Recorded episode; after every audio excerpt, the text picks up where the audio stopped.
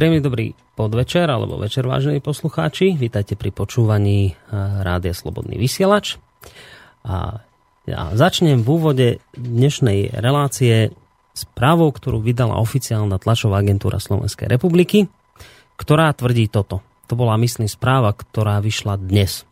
Nominant amerického prezidenta Baracka Obamu na post námestníka ministra zahraničných vecí Anthony Blinken sa vyjadril v prospech možnosti, aby USA poskytovali zbrane Ukrajine, ktorá bojuje proti proruským vzbúrencom.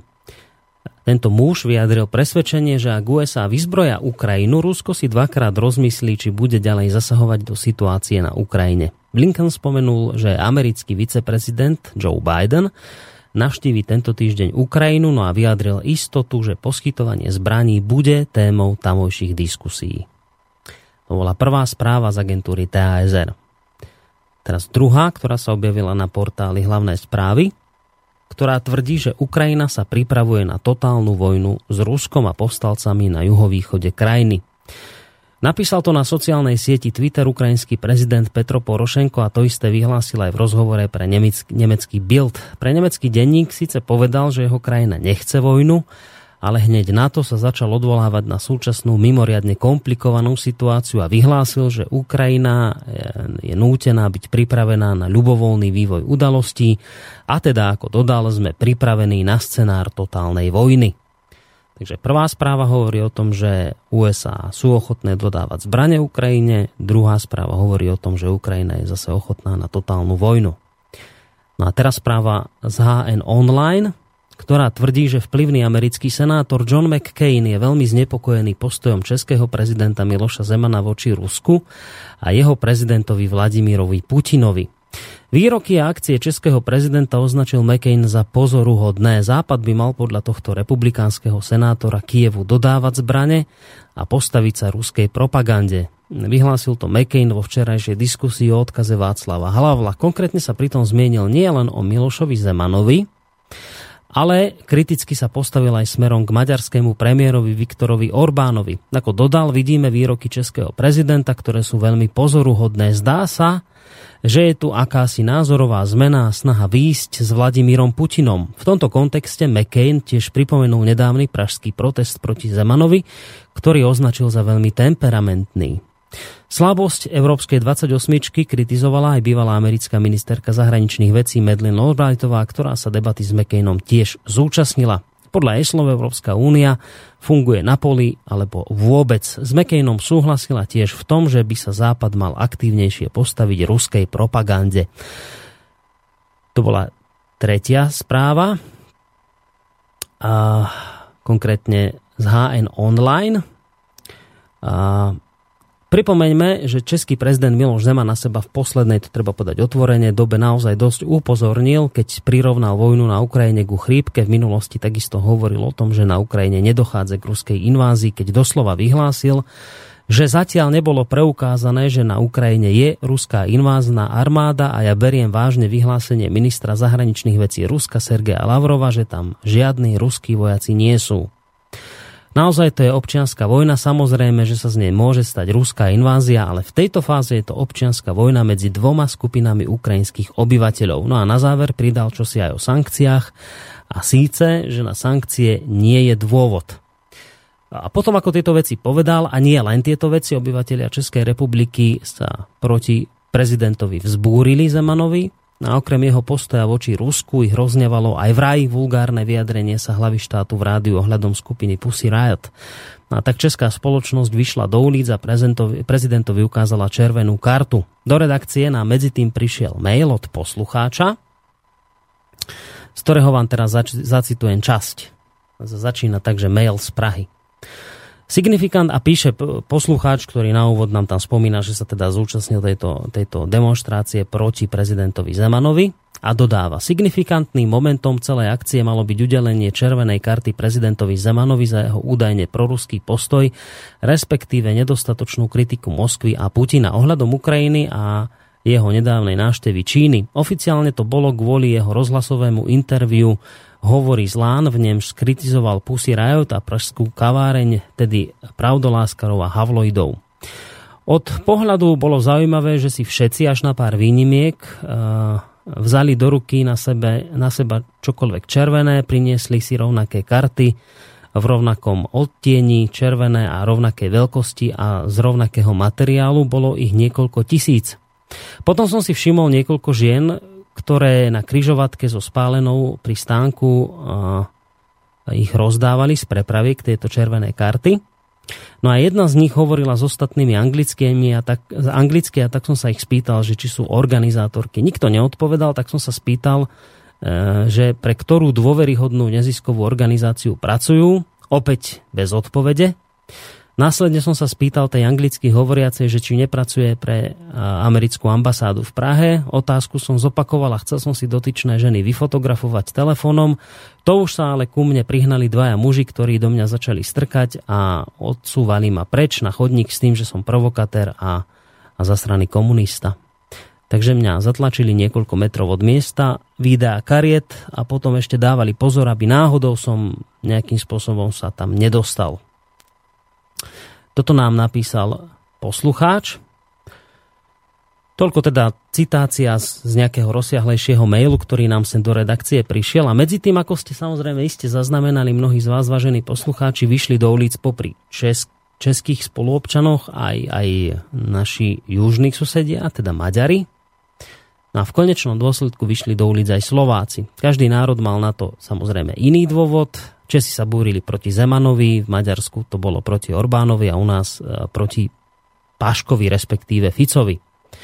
No a na portáli, keď už spomínam tie rôzne správy, tak na portáli hlavné správy sa neskôr objavila správa tohto znenia. Proti korupcii a politike vlády premiéra Orbána protestovalo pred parlamentom podľa odhadov niekoľko tisíc ľudí. Maďarský premiér Viktor Orbán po stretnutí s ministerským predsedom Bavorska vyhlásil, že Spojené štáty vyvíjajú na Maďarsko veľký nátlak. Predseda maďarského parlamentu Láslo Kever naznačil, že nepokoje v Maďarsku sú organizované zo zahraničia a je to trest za maďarskú neposlušnosť a robenie vlastnej politiky. Ozývajú sa hlasy, že náhle nepokoje v troch neposlušných krajinách, teda Slovensku, Maďarsku a Česku, sú organizované z jedného centra, aj keď dôvody demonštrácií sú v každej krajine iné.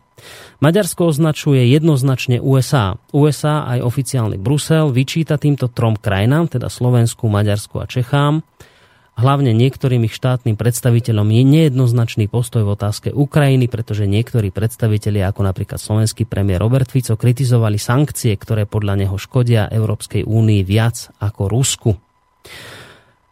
Najhoršie je na tom Maďarsko, ktoré sa kvôli svojej politike, najmä kvôli schváleniu výstavby plynovodu South Stream, dostalo z USA do otvoreného konfliktu. Washington zakázal vstup na svoje územie viacerým predstaviteľom Maďarska, ako dôvod uviedol korupciu.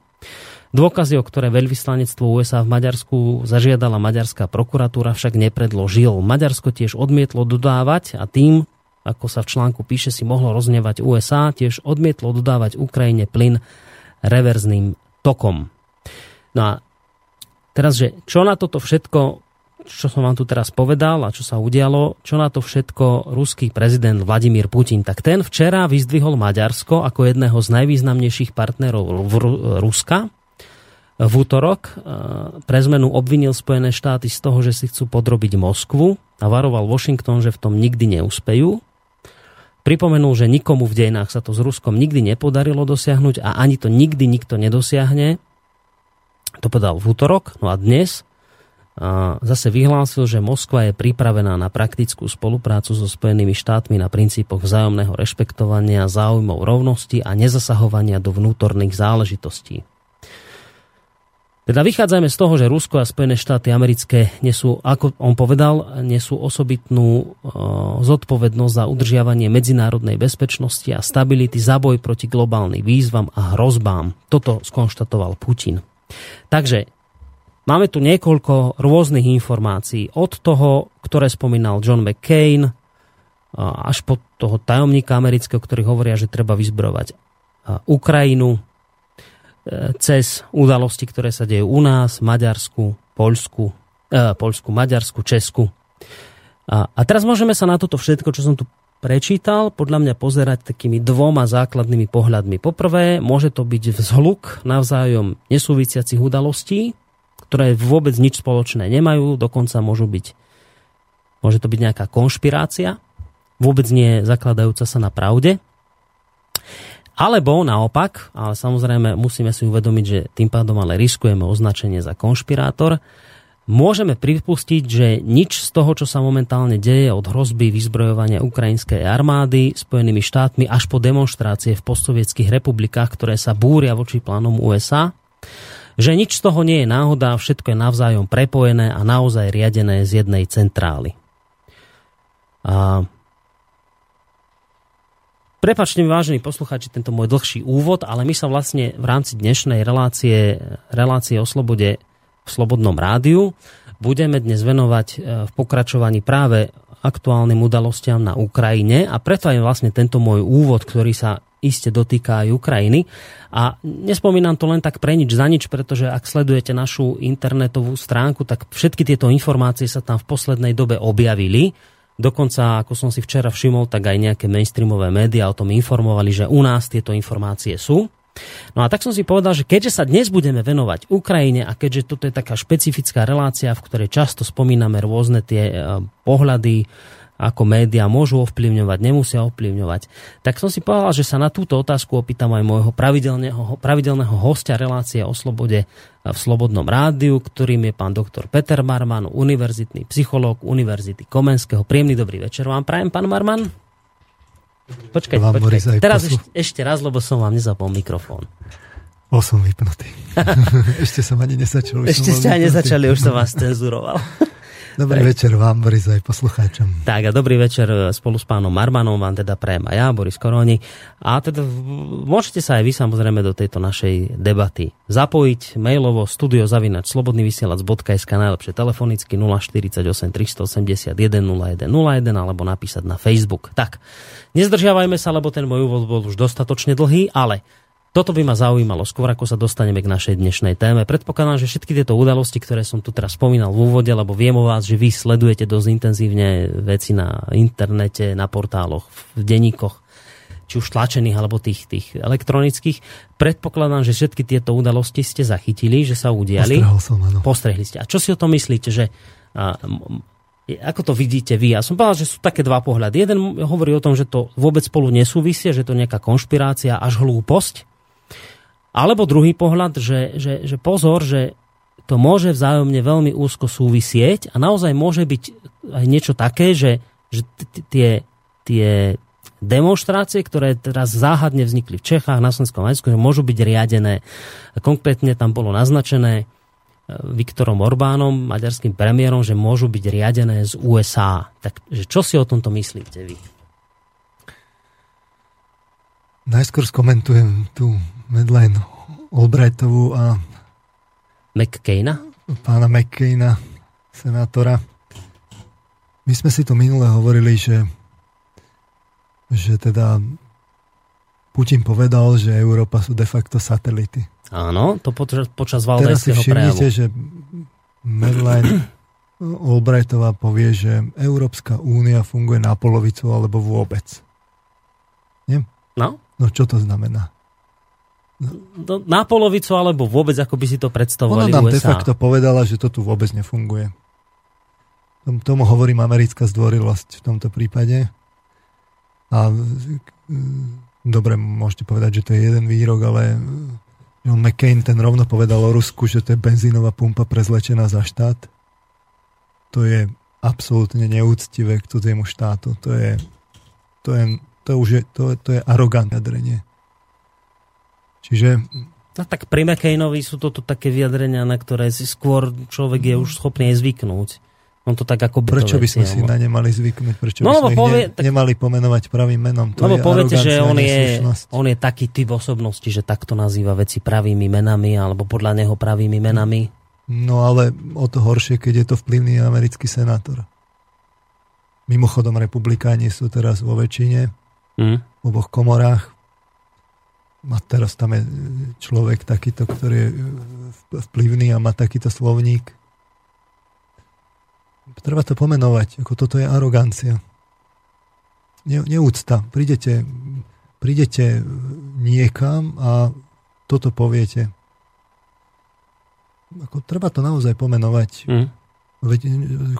Dobre, jedna vec je kritika, ale kritika konštruktívna a nie arogantná.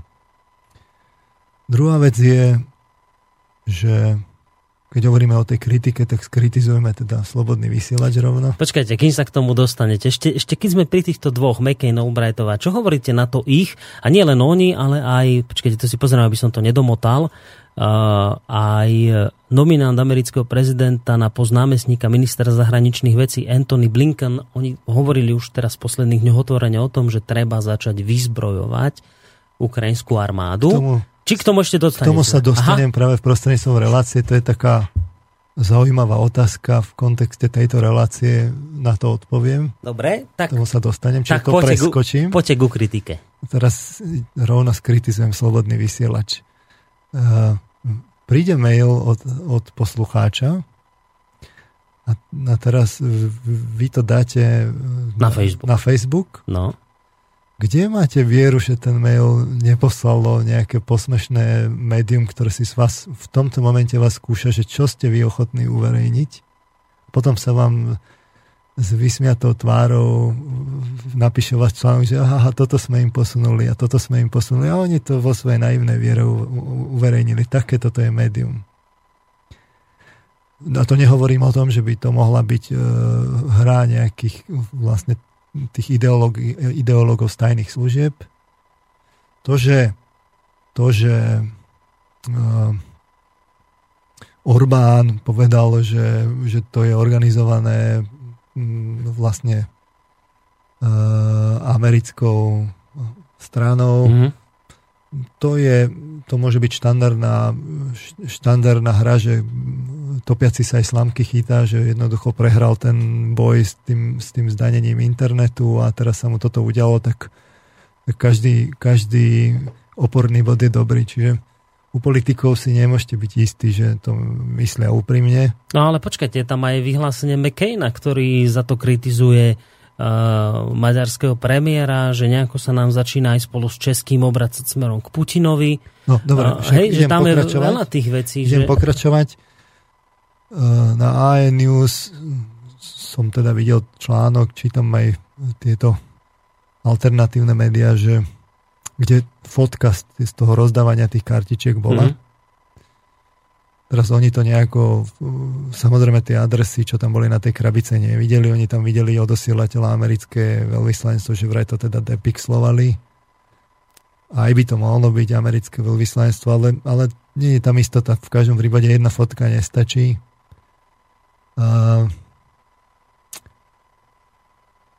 Musíme sa držať faktov, či sa nám to páči, alebo nie, overených informácií. Pri všetkej úcte k poslucháčom, aj vlastne k hosťom. Treba sa odvolovať na veci, ktoré sa dajú overiť. To zlaté pravidlo je, že najmenej z dvoch zdrojov. Ideálne by bolo, keby tam boli tie fotky, že boli z viacerých strán toho rozdávania tých červených kartičiek. Tak alebo tak, aj keby to zrovna organizovala americká ambasáda, ona neprinúti tých ľudí tam pískať, keď hovorí Zeman, a ani neprinúti zdvihnúť ruky s tými červenými kartičkami. Ona môže rozdať tie kartičky alebo zaplatiť vlastne nejakú neziskovku, ktorá to tam rozdá, ale to je tak všetko. Čiže boli to tí ľudia, ktorí pískali a ktorí zdvihli tú červenú kartičku. Samozrejme, ako psychológ by som mohol vidieť vlastne povedzme nejaký taký efekt davový, ale nič menej tí ľudia tie kartičky dvíhali a treba to vnímať, že ten typ vlastne demonštrácie, ktorý to bol a čo je vlastne pravdepodobné, že tí ľudia nebudú prorusky nastavení, keď už niekto príde na 17. novembra na demonstráciu, tak tam sa bojovalo práve, že proti tej ruskej nadvláde, tak no ale nič menej nebola to americká ambasáda, ktorá tie ruky zdvíhala, ktorá pískala. A to isté platí aj v Maďarsku a na Slovensku už to bolo. Nebola to americká ambasáda, ktorá spochybňovala vlastne korupciu. Samozrejme, keby som to bral z pohľadu sociálneho inžinieringu, že dá sa takou akože jemnučkým v dobrom čase načasovaným impulzom pomôcť ako vzniku veľkých efektov, taký ten na spôsob toho mávnutia tých krídel motýlých, ktorý spôsobí na druhej strane oceánu tornádo. Ale aj tak, viete, že aj keby tu neviem, čo robila americká ambasáda, ona musí vždy využiť niečo v takom prípade, čo tu je ako latencia. Že je tu nespokojnosť a tá sa dá použiť. Takže, že či to je riadené z jedného centra, alebo nie, je tu nespokojnosť aj proti zdaneniu internetu, aj s korupciou vo verejnej správe, a zjavne tam bola aj nespokojnosť voči Zemanom, určite s nejakou časťou populácie. Teraz, či je to reprezentatívna časť populácie a reprezentatívna časť politického spektra, to je druhá vec. Faktom je, že to pôsobí, že vy keď vidíte tú demonštráciu, tak si potom ľudia povedia, no ten, ale ako ten Zeman asi fakt už vymýšľa a veľa ľudí si to tak zoberie, že asi robí niečo nepristojné. Môže sa to brať ako manipulácia, ale nič menej treba vidieť aj tú pravú podstatu za tým, že tých ľudí nezhypnotizovali masovo. No dobrá, čo hovoríte na tie McCainové vyjadrenia ohľadom demonštrácií, keď povedal, že to bolo veľmi temperamentné, a keď hovoril o tom, že nejak sa nám začínajú českí a maďarskí politici tu otáčať smerom k Rusku. Nie je to nejaká jemná forma nátlaku, nejaká jemná forma upozornenia, že pozor, toto nebudeme tolerovať? No jasné, že je. Jasné, že je. To treba brať ako výkričník. A preto ten McCain prišiel. No, ale preto hovorí Orbán o zasahovaní do vnútorných záležitostí Maďarskej republiky. No... Teraz je otázka, že dobre, keď sme si povedali, že to teda... nie tá ambasáda zdvíhala ruky. Áno, to je pravda. To máte pravdu. Tak potom je tu otázka, že či je to korektné, aby pripúsme teda tú možnosť, že by ambasáda organizovala, ako pomohla organizácii tých protestov cez nejaké neziskovky. Tak mnoho Američanom by vám povedalo, že to je korektné, že čo oni podporujú neziskové organizácie a vlastne udržiavanie demokracie. Ja si pamätám, keď som pozeral ten valdajský prejav Putina, tak som pozeral aj ten prejav z toho 2007, ten pamätný, kde tam boli Angela Merkelová a tí významní politici, kde Putin sa sťažoval v 2007, že vlastne do tých neziskoviek sa nalievajú peniaze zo západu a tie potom vlastne podporujú politické strany, že to je vmiešavanie sa do toho politického súboja, že či to je demokracia. On mal na to jasne povedať, to nie je demokratické. Ja som tiež presvedčený, že keby to tak bolo, tak to nie je demokratické.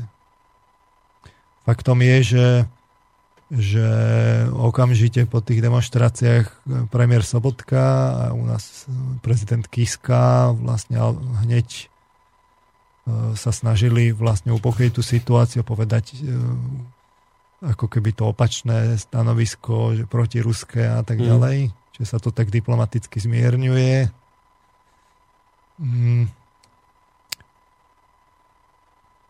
Ale nič menej na všetko treba mať overené veci, dôkazy, ktoré som tu nevidel zatiaľ. Okrem jednej fotky z rozdávania červených kartičiek, ktoré evidentne boli z jednej krabice, z jedného zdroja, som nič nevidel a tudíž nemôžeme komentovať to, či to bolo z ambasády alebo nie. Je teda zverejňovanie mailov od poslucháčov chybou?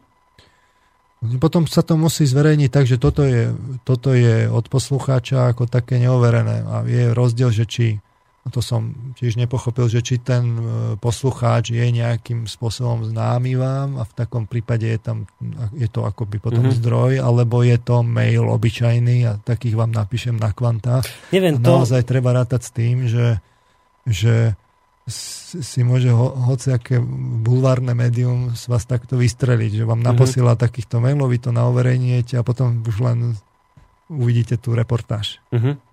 No, videli sme reportáž, na druhý deň potom vznikla, myslím, portál Topky zverejnil, že teda prorúská nie mašinéria, ale propaganda, že už zase funguje a všetky tie veci, ktoré sme pozverejňovali, dali do jedného článku.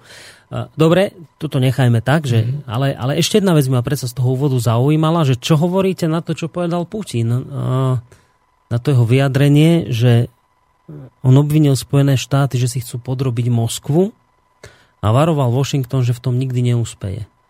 To je, že toto sú už, mne to príde, že ešte silnejšie vyjadrenie, jak sme to minule citovali, ten Valdaj, že to už je aké vyjadrenie, keď už povie prezident, že chcú si nás Američania podrobiť, ale vám hovorím, nikdy to sa vám to nepodarí.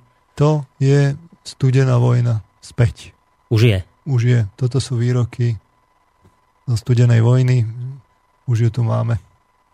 Lebo keď americký senátor povie, že to je prezlečená benzínová pumpa a prezident povie, že Rusky, chcú si nás podrobiť, tak to už sú priamo obvinenia. To nie sú, rozhodne nie sú diplomatické výroky, to práve sú obvinenia. A potom sa pomedzi to ešte uverejnia správy. Ste zaregistrovali, že na orbite teraz lieta nejaký ruský satelit, o ktorom nikto nevie čo, že môže to byť nejaký lovec. Tieto správy ma fascinujú. V akom zmysle? Niekde niečo vyletelo, nevieme čo to je, ale mohlo by to byť toto. Mohlo by to byť niečo. To je niečo na spôsob vlastne tohto. Toho mailu nášho, hej? Toho nášho mailu, no. No vidíte, to je čistý bulvár. Že aj iné médiá sa toho dopúšťajú. No tak, to nie je ospravedlnenie pre nás, ale treba si dať pozor. No, spýtam sa, lebo takto kolega Norbert to zverejnil, prišiel ten mail jemu, tak spýtam sa, že či toho poslucháča pozná. A keby toho poslucháča poznal, tak to už by potom dosť menilo veci. Ale potom to tam musí byť napísané, že od známeho poslucháča, de facto od jedného zdroja, tak potom je to iná informácia, ako keď nám to prišlo mailom. Dobre, no tak máme tu späť studenú vojnu. Toto je vážne vyjadrenie, ktoré ste podali, ale ja vlastne som ani veľmi nič neočakával na tie vyjadrenia prezidenta, lebo tiež ma to zaskočilo. To bola navzájom taká kratučká správa, ktorá vyšla a že toto teda bolo mimoriadne silné. Tak ideme sa o tomto rozprávať? Či ideme na Ukrajinu, či v Rusko? To s tým súvisí, veď ono to zapadá do toho kontextu, čo sme si minule hovorili. No, stručne zrekapitulujem ten Putinov výrok, to ja len nesedí. Trošku vám do toho skočím, že chcem poprosiť poslucháča, ktorý nám volá, že počkajte ešte chvíľočku, zhruba o tej 18. začneme brať telefóny. Dobre, tak počkajte ešte chvíľku s tým telefonátom. Čiže my sme si minule hovorili, že to Rusko vlastne nechápeme. Áno. Že my tak berieme toho Putina, že autokratický režim, a nechápeme, že prečo oni majú sklon k autokracii. Hovorili sme si, že lebo celý čas bojovali proti nejakej živelnej síle, či už z východu, alebo zo západu.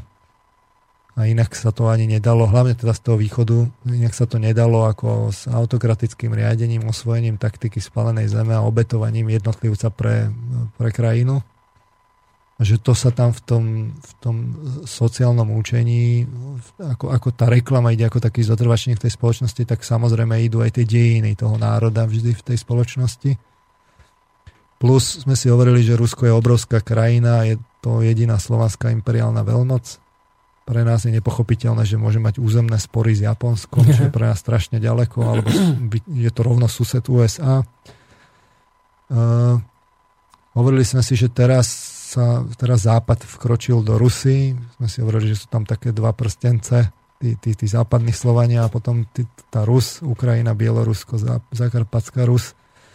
A že teraz s tým narušením tej rovnováhy v tých akože sférach vplyvu vlastne sa Rusko cíti už bezprostredne ohrozené a preplo sa vlastne do toho režimu, že zmenilo retoriku, konanie, národ sa zmenil i vodca. Áno. A v podstate tou Ukrajinou sa otvorila ekonomická svetová vojna. Máme tu zoradenú flotilu ekonomickej ničivej sily Západu a my sme súčasťou tejto flotily a máme tu teraz je otázka, že ako to je, že či my sme tá pokroková sila a prišiel čas demokratizovať Rusko na západný spôsob, alebo sme v skutočnosti opäť raz ďalší agresor zo západu, ktorý chce povedať Rusom, ako vyzerá poriadok. Inými slovami, že či teraz na tú Ukrajinu, že či to je teda tá pokroková sila, alebo na tú Ukrajinu vkročila tá navoňaná príšera, ako sme si ju nazvali Godzilla. Hej, to znamená, že... To ste vtedy pekne, to si pamätám, trochu vám do toho skočím, keď ste pekne povedali, že vlastne že Západu vadí, že Rusko nežije tak demokraticky, ako si to Západ praje. Že, alebo tak nejak sme si to hovorili, že my vlastne potrebujeme k našej demokracii, aby ju Rusi mali takú istú a keď ju nemajú, tak ohrozujú našu demokraciu. Áno. A teraz tá navoňaná príšera, to je vlastne z toho ruského pohľadu práve ten západ, kde hlava je USA a tie jednotlivé svaly to sú, alebo končatiny, to sú tie satelity. A mozog tej príšery sú vlastne tí finanční oligarchovia Spojených štátov. A overili sme si, že Rusko to tak chápe, a že o tú Ukrajinu vôbec nejde, že v skutočnosti skutočným cieľom je po celý čas odpadu komunizmu bolo a je Rusko, to, ktoré treba zničiť dotla, nakrájať, odtrhnúť všetko za Uralom, kde je svetová pokladnica surovín, z preduralskej časti urobiť provinčnú krajinu a z tých ostatných to poodčleňovať a všetko pekne slobodné demokratické krajiny so satelitným vysielaním. A teraz otázka je, že ako to chápe Putin, je už jasné. Tu bol ten Valdaj, medzičasom sa to len potvrdilo, že už to rovno pomenoval ten Putin, že v skutočnosti USA si chcú podrobiť to Rusko. No a Rusko teraz začalo používať svoju poslednú zbraň, ktorú má. Už je to priamo pri jeho hraniciach, kde sa teraz ten západ dostal. Takže už má posledné zbranie, už nemá čo, takže začalo používať jadrové hrozby, čiže zmenilo tú doktrínu na preventívny jadrový úder. Preto tu všade vidíme tie bombardéry, ponorky a lode pri hraniciach so západom od Austrálie. Áno, dnes vyšla správa, že už to bolo nejakých za posledné obdobie 400 narušení vzdušného priestoru ruskými lietadlami, čiže toto vlastne s týmto súvisí, to narušenie. No a teraz, prečo to vlastne Rusko robí? No. Lebo Rusko chce docieliť, aby Západ mu uveril, že on tie jadrovky použije. Lebo teraz, keby niekde fakt to Rusko akože sa išlo povedať, že on teda použije tie jadrovky, tak mu to tí západňari neuveria, tak Rusko to robí tiež sociálnym inžinieringom, že ono vlastne systematicky tých západňarov bude takýmto spôsobom pošťuchávať, aby sa tí západňari začali naozaj báť, že ono je vôbec možnosť, že tie jadrovky použije a tým sa docílil ten tlak na tých politikov, že pozor, ale my sa bojíme. Ono to vlastne prezident Putin už počas toho valdajského prejavu povedal, že vlastne to tu roky fungovalo len preto, lebo sme sa vzájomne jeden druhého báli.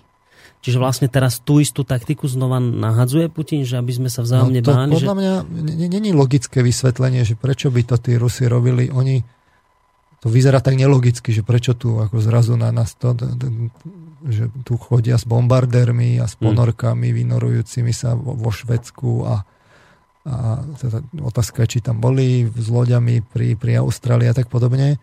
Jednoducho oni majú tú hrozbu, ten preventívny jadrový úder. Oni vedia, že tá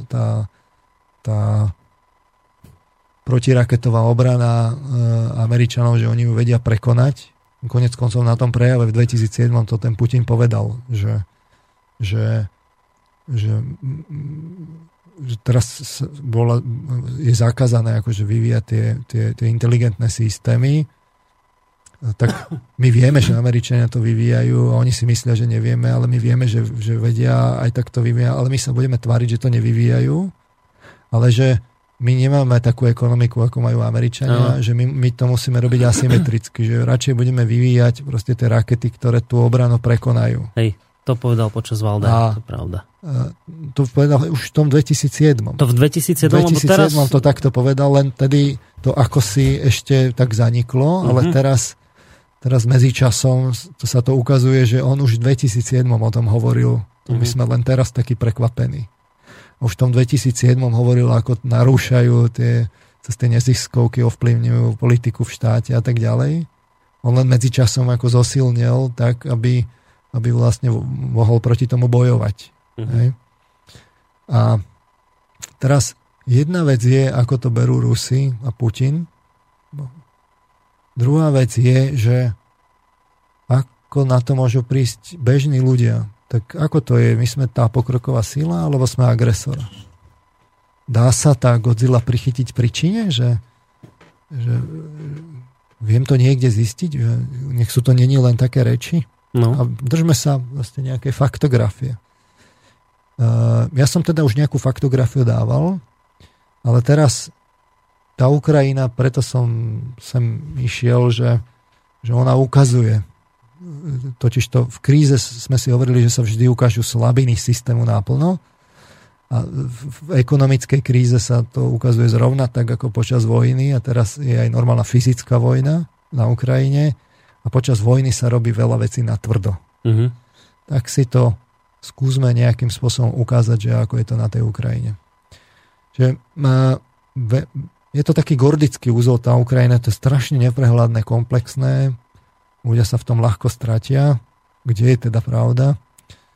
Také tie bežné názory občanov u nás sú, že čo zasa tí agresívni Rusi do tých chudákov Ukrajincov, chudobní sú, nič nemajú a ešte sa do nich tí Rusi montujú, nie? Že, no ešte 68. My ich poznáme, že v 68. Hadiku nám došli. Áno. A my dobre vieme, ako je cítiť to objatie ich bratskej lásky, tak, že? Tak. A k tomu sa ešte aj pridruží potom to, že ten Putin, že tam niečo nesympatické je na ňom, tým Slovákom, že konec koncov bol to KGBák, nie? A teraz toto tak ako tam niekde v tom povedomí tam niekde je a to je problém stereotypov. A život sa mení, Rusko sa zmenilo, Rusko nie je dnes ako sovietský zväz, aj keď mnohé tie veci z toho sovietského zväzu žijú a na tej Ukrajine sa to pekne aj ukazuje. Ale oni medzičasom okúsili dno, podobne ako my, ale ešte viac natvrdo. Tam normálne ľudia hladovali v 90. rokoch. To znamená, mali by sme si dávať pozor, aby sme názory nerobili povrchne, lebo to je potom zneužiteľné. To sa tak ako keby len... To sa dá tým sociálnym inžinieringom rozdúchať. Hej? A hlavne si treba ujasniť, že naše názory medzičasom začali formovať primárne média.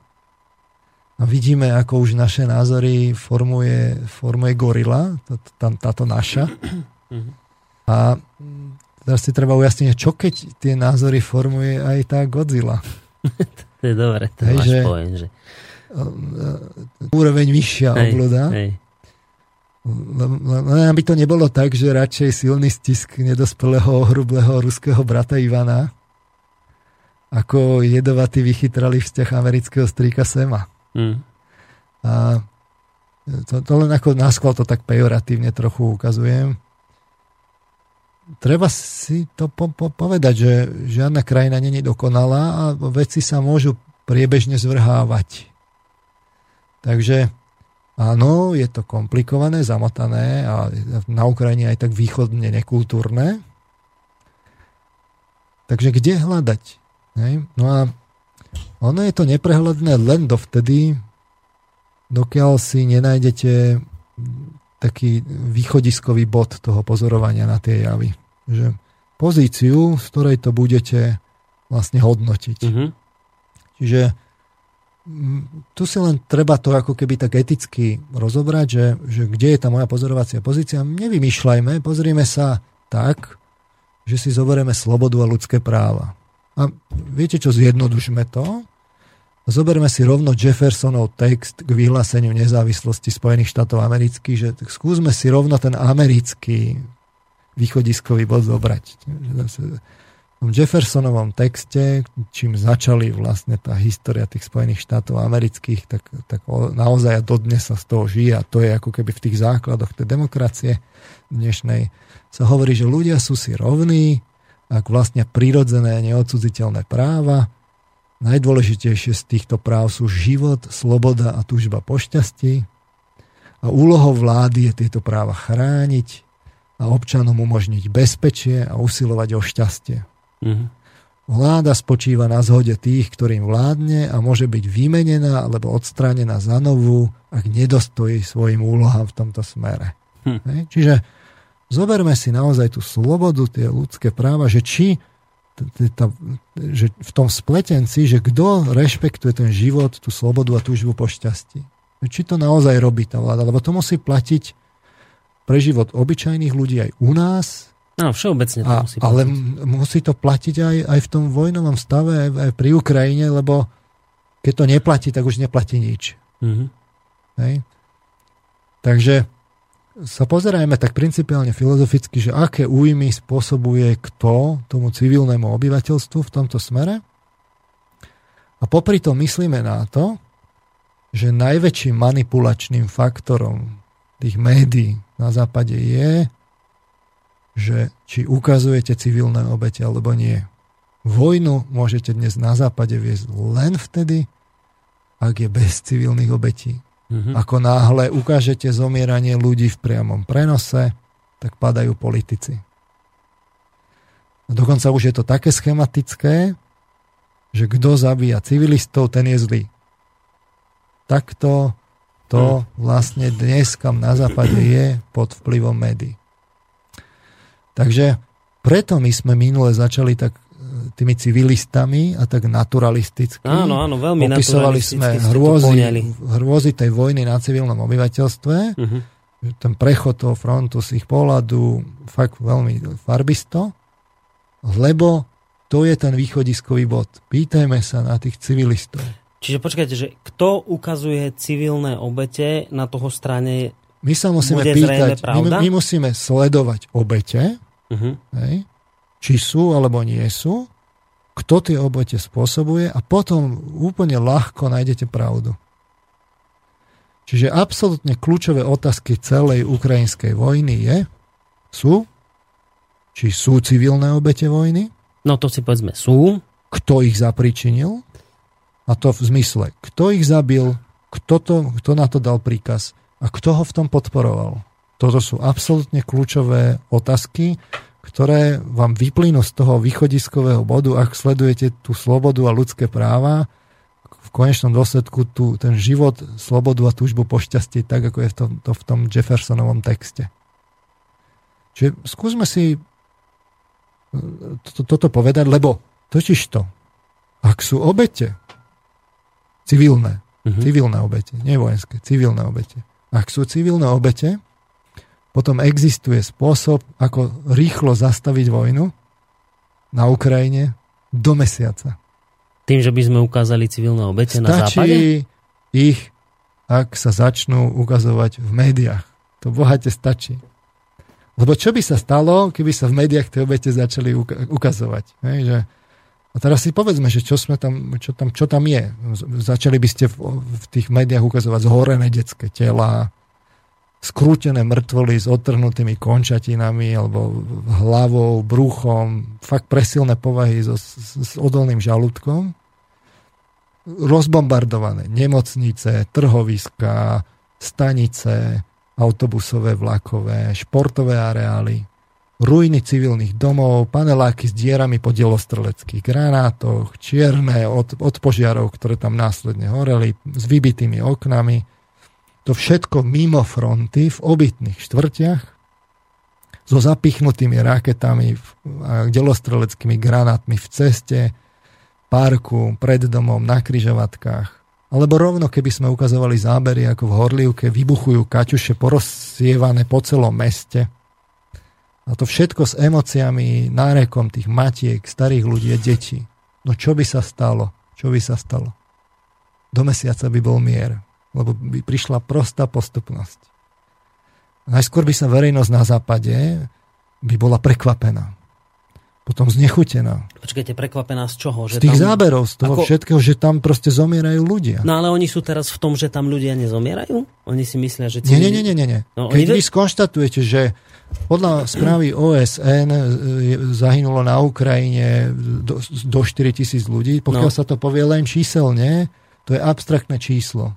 My už sme príliš leniví, aby sme si predstavili, čo za tým číslom je. Čiže my vieme, že tam ľudia zomierajú, no, je to taká abstraktná informácia. Ale keď sa to len takto podá, tak to nám nezakýve. Ale keby ste ukázal tie zábery tých mŕtvol a tých decimovaných domov a tých nariekajúcich ľudí a tých matiek s tými deťmi plačúcimi, s otrhnutými končatinami a podobne, tak to by bolo zásadne niečo iné. Že toto už západnou dušou zamáva? No a to keby potom videli, tak by tá verejnosť na západe by bola najskôr prekvapená, potom ako by plynul čas, po niekoľkých týždňoch by bola znechutená, potom by si povedala, to už nemôžeme proste pozerať, my chceme zmenu, ako je toto možné, že v 21. storočí sa toto odohráva? A ktože to financuje? Čože my to financujeme? Ako my to financujeme? Počkajte, ako my. Však Američan si nepovie, že on, však tí s tým nič nemajú, nie? Položme si jednoduchú otázku. Ukrajina by už dávno zbankrotovalo, keby ju nepodporoval kto? Nefinancoval. No, Amerika hovorí, že tam vliala $5 miliárd a stále... A Spojené štáty americké, Európska únia, Medzinárodný menový fond, do Medzinárodného menového fondu. Hádajte, kto dáva proste peniaze. My financujeme tú vojnu na Ukrajine. Kde sme doteraz žili? To my financujeme. Keby sme nefinancovali, tak by tie boje neprebiehali a Ukrajina by zbankrotovala. Ona by nemala z čoho platiť tých ľudí, vojaku. Teraz nakúpili vojenskú techniku, asi pred týždňom sa tým pochválili, za $1 miliárd. Za čo to nakúpili? A už Ukrajina nakúpila, lebo však iba hovorí... Áno. Nie, už to vyčíslili. $1 miliárd, to bolo v médiách. A kto to zafinancoval? Ukrajinci? A to na základe tohto Porošenko vyhlásil, že sú pripravení na totálnu vojnu po tomto nákupe veľkom? Či... No, však to si v zápätie povieme, že mám tu presné cifry potom. Skrátka, verejnosť by bola najskôr znechutená, potom by chcela zmenu, potom by sa pýtala na tie financie, potom by zrazu západní politici boli nútení povedať Ukrajine, lebo by povedali, nedáme vám peniaze, ak ihne neskončíte s tým zabíjaním tých civilistov a vyberte si buď bankrot, alebo koniec. Čiže Ukrajinci by zrazom išli zjednávať mier, lebo nie je možné bojovať s pechotou v mestách bez civilných obetí. A aj Rusi by stiahli väčšinu svojich vojakov a stiahli by sa odtiaľ, lebo tiež by to nechceli riskovať, lebo tiež si to nelajsnú, že by ruskí vojaci bol záber, že oni tam že strieľajú civilné obete. Oni teraz majú ten imič, že sa tam síce miešajú, ale nie je v médiách ukážka, že by zabíjali civilistov v inom štáte. Oni sa len miešavajú alebo podporujú a tie kamiony tam posielajú, neviem čo, akože na oko. Ale bolo by niečo iné, keby tam ruská armáda bojovala a teraz by sa ukazovali v tých médiách tie obete. A tým sa dostávame proste k tej manipulácii. No, trošku vás ešte predtým zastavím, že toto sa mi nezdá z jednej veci, čo hovoríte. Lebo však toto by bola pravda, len keby ľudia na západe mali možnosť sledovať iba televíziu a počúvať iba rádia. Lenže ľudia na západe majú internet a vedia si tieto zábery pozrieť. A mnohí z nich ich videli, tie civilné obete. Vy konec koncov ste o tom niekoľkokrát v relácii hovorili, my sme tiež niekoľko záberov zverejnili, to sú tie škaredé zábery, tých otrhnutých hlav, nôh a niečoho podobného. Čiže ja si nemyslím, že západný človek nemá informáciu o tomto. Mohol by nemať, keby neexistoval internet, ale internet je. A tam sa k týmto informáciám a obrázkom cez Facebook dostane aj západný človek. Chyba. Nie? Chyba. Totiž to internet je čarovný v tom, že vy si viete pozrieť počty pozretí. A keď si pozriete počty pozretí, tak hádajte, o čo bol väčší záujem, či o obete civilné na Ukrajine, alebo o obete MH17. MH17 vyhralo? O 2-3 rády. o 2-3 rády? Taká je pravda, keď to ľudia neuvidia v médiách, ich to nenapadne pozerať. Čiže počkajte, to pre mňa je veľká vec. Čiže ľudia sa stále napriek internetu riadia tým, čo vidia v médiách. V klasickom televízore, médiách. Počujú v rádiu. To nenapadne, že to tam je a že by sa to mohlo dať pozerať. Dokonca ani v tých sieťach tam sú ojedinelé tie veci, ale vy keď si pozriete tie štatistiky, počty pozretí, zistíte, že to nie sú milióny pozretí, ktoré by svedčali o tom, že si to vo veľkom ľudia pozerajú.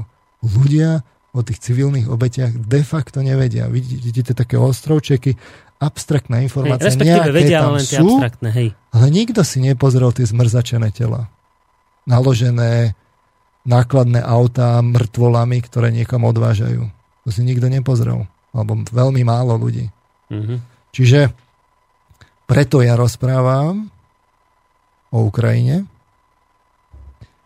lebo západné médiá neinformujú o civilných obetiach vojny ani komplexne, ani realisticky, a teda ani pravdivo. A chcem to práve dneska ukázať. Tým sa dostávame k manipulácii transatlantických rozmerov, čiže Godzilla prichytená pri Číne. Aj keď som v živote nebol na Ukrajine a nie som geopolitický analytik, to si treba uvedomiť, ja som psychológ a rozprávam o tej manipulácii, preto ja o Ukrajine rozprávam, nie kvôli tomu, že by som to tu chcel nejako analyzovať. Rozprávam práve o prichytení tej Godzily v príčine, lebo je vojna a počas vojny sa veľa vecí robí natvrdo. Mhm. Čiže kedysi by to nebolo možné, ale my tu máme nový fenomén, kde to môžeme prichytiť. Príčine to sú smartfóny a internet. Čiže na YouTube zrazu vidíte nový fenomén, vidíte tam autentické zábery bežných ľudí. Ako som minule hovoril, bežne vidíte, že vojak si pripne na prílbu kameru a vidíte, ako sa tam naháňajú po tých doneckých štvrtiach. Dokonca reportér už ani nemôže stihnúť byť všade tam, kde vy takto stihnete. Aj keď on má výhodu, samozrejme, že sa môže spýtať, môže aktívne interagovať, vy si môžete len pozrieť pasívne to video. Ale ten reportér v takom prípade, keď vy si to takto pozrite, nemôže skresliť ani vedome, ani nevedome, alebo priamo konšpiratívne tú priamu nahrávku tých bežných ľudí z vojny nemôže skresliť. Čiže vy to máte autenticky. Vďaka smartfónom. Hej. Niečo sa udeje, hneď tam máte nahrávky kvanta ľudí, tí to šupnú na net a tak a je vybavené. Hej. Stačí sa to potom naozaj pozrieť. Námietky, že je to účelovo vybrané, tie neobstoja, ak je splnených niekoľko podmienok.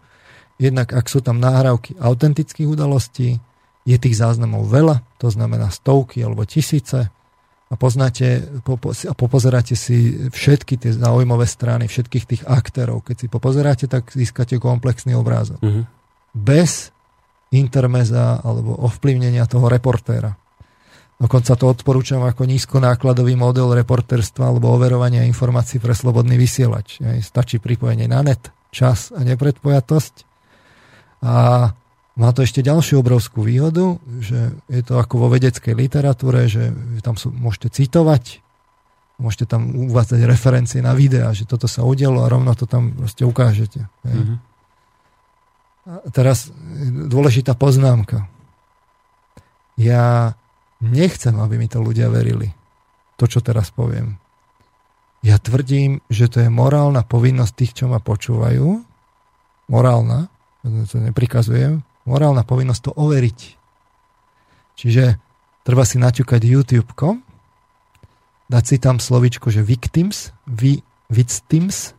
obete, tam dať buď Ukrajine, alebo Donetsk, Donbas, Lugansk, po prípade slovička, že shelling, bombardovanie, a uvidíte hneď niekoľko vecí. Uvidíte tam vám výjdu tie videá, vy si tie môžete pozrieť na mieste, či tam sú tie civilné obete, alebo nie. Nie ste odkazaní na to, že vám ich niekto vyberie, alebo nevyberie. Jednak môžete vidieť percento tých pozretí, to tam píšu, že koľkokrát sa to pozrelo. Vy vidíte, či to tá verejnosť vidí, alebo nevidí. Máte tam rebríčky podľa toho sledovanosti. Podľa sledovanosti vy si tam viete to zoradiť. Tým pádom viete, na čo sú ľudia presmerovávaní a na čo nie sú presmerovávaní. Uh-huh. Čiže dokonca je to tak, že my sme vlastne v skutočnosti my môžeme prispieť v takom prípade ako k tomu, že keď si to zoberieme, že keby sa tým ukazovali tie obete, tak by tá vojna, tí politici by boli okamžite pod tlakom a nemohli robiť to, čo dnes. Čiže tu není len povinnosť si to overiť a pozrieť, tu je potom aj tá povinnosť vlastne morálna, že... Z toho vyvodiť dôsledok nejaký. Jednak si to uspôsobiť, ale potom to aj zdieľať. Uh-huh. Že to ukážem teda iným. A teraz nie, že propagandisticky, že toto sa stalo, alebo toto sa stalo. Proste ukázať, že tuto je proste video, niečo ako bez komentára, hej, že pozrite sa, je toto dôležité. Že v prípade Ukrajiny takto možno prispieť k tej ukončeniu vojny. Hej. Žijeme v mediálnom svete, sú tu sociálne siete, každý z nás, ste sa ma pýtali, že čo môžu posluchači robiť. No ja tvrdím, že môžu, keby len zdieľali tie videá tých civilných obetí. My sme dokonca doslova do písmena klik od ukončenia vojny na Ukrajine, keď si to rozoberete. Stačilo by len, aby tí západňari všetci klikli na tie videá a bolo by po vojne, lebo tí politici by boli okamžite pod tlakom. Lebo všetci by sme si kladli otázku, ako sa toto môže diať v 21. storočí. Počkajte, a vy teda tvrdíte, a ja by som si to mohol teda aj overiť ex post, že vy tvrdíte, že ukrajinská strana civilné obete nezverejňuje? Ukrajinská strana... Keby ukrajinská strana, ja tvrdím, že to nezverejňujú ani západné médiá.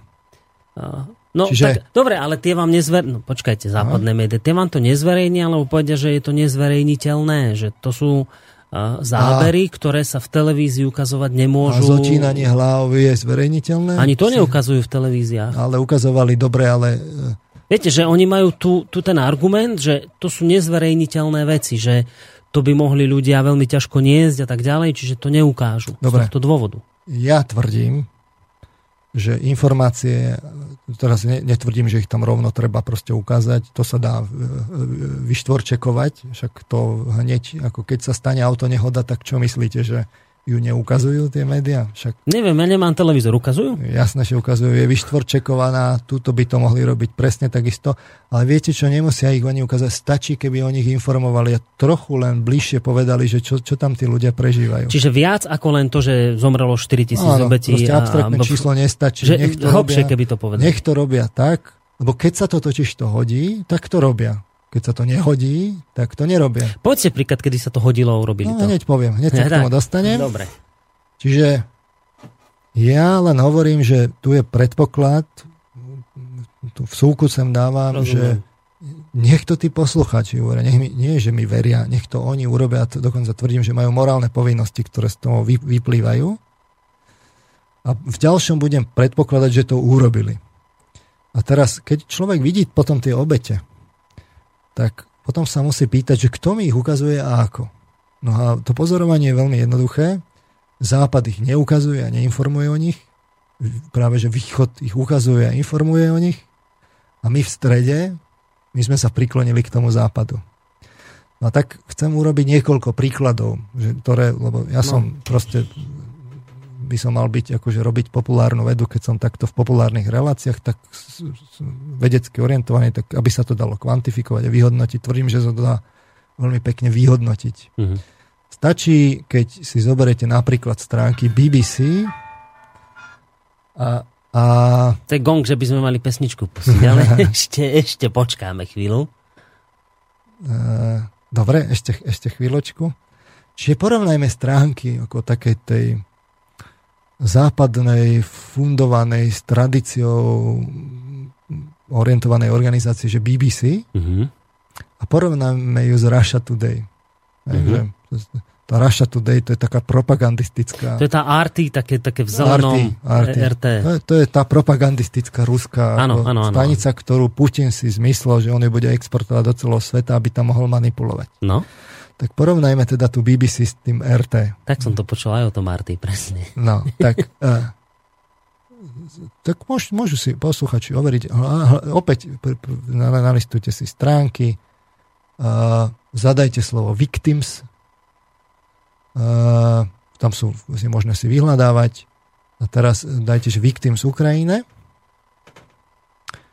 a teraz si pozrite BBC, tak v akých kontextoch nájdete victims, tak v prvom rade nájdete kopu o MH17, zostrelené lietadlo, to sú tie obete na Ukrajine hlavne. Potom, keď už obeť, tak je ňou Ukrajina, alebo tie obete sovietskej politickej represie, alebo obete Janukovičovho režimu, alebo Juščenko bol obeť. Len tie obete tej ukrajinskej vojny, ako si chýbajú. Keď si pozriete tie stránky Russia Today, tak ich tam nájdete. Samozrejme, oni vás poinformujú aj o tom MH17 a tak ďalej, ale nájdete tam tie obete. Mhm. Dobre, tak si možno poviete, že dobre, tak možno, že BBC je tak akože orientovaná, že neukazuje vlastne obete a je to taká tá fun. Tak si dajte, že victims Syria. A tam zistíte, že tie obete začnú ukazovať a začnú o nich informovať, čo sa tam tým ľuďom deje. Pri Ukrajine nie, pri Syrii áno. Alebo môžete si to alternatívne, niekto by nás mohol obviniť, že zoberieme len tieto dve stránky, tak urobme to alternatívne, totiž to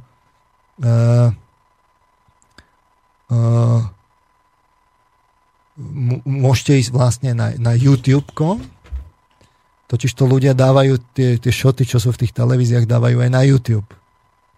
A tam môžete si dať, že victim z Ukrajine, že BBC, môžete si dať victim z Ukrajine a RT a dostanete presne ten istý výsledok. Čiže Západ, a takto to je, povedzme, Česká televízia, nalistujete si portál Českej televízie, ktorá je tu široko ďaleko asi taká najmenej ideologická, povedzme. Tak pozrite si, majú tam špeciálnu rubriku, že Ukrajina, tak hľadáte teda tie obete, nie? Civilné. Skoro nič. Väčšinou sama politika. Agentúra SITA je vyslovene protiruská. Fascinuje ma preberanie správ, že keď sú také protiruské články, tak pozerám schválne, že kto to teda videl a častokrát nájdem, že SITA. To už ani neviete, kto to napísal. To je, že prebraté z agentúrneho servisu, že SITA. Ale kto je to SITA? Na smečku píše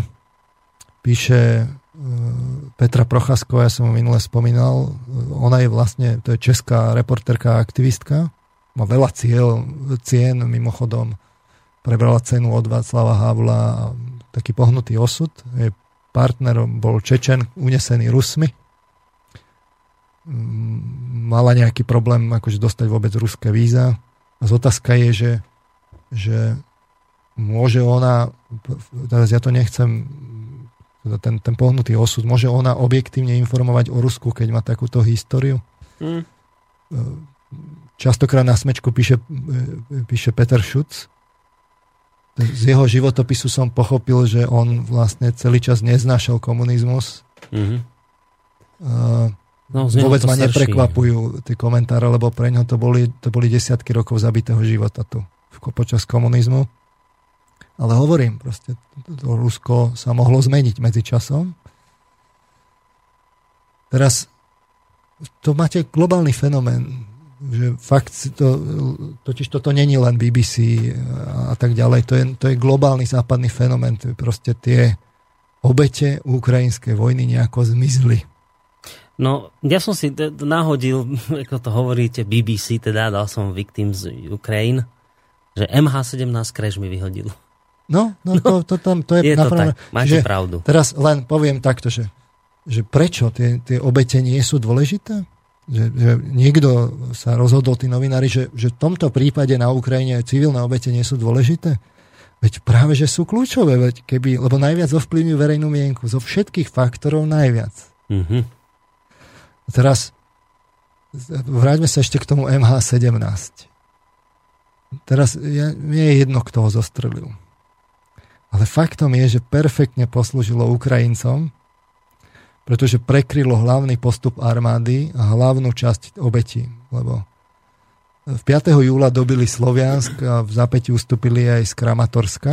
Už dovtedy bolo nejaké bombardovanie, ale tam vlastne Donbasania sa strategicky stiahli do Donecka a Luhanska, čiže do veľkých miest. Sloviansk má povedzme 110 tisíc obyvateľov. Hej? Ale Donetsk má 1 milión. A bolo jasné, že tie ukrajinské jednotky sa blížia ako k Donecku a že tie civilné obete tam budú rásť. Jasné. Hej, to 17. júla prišlo zostrelenie MH17.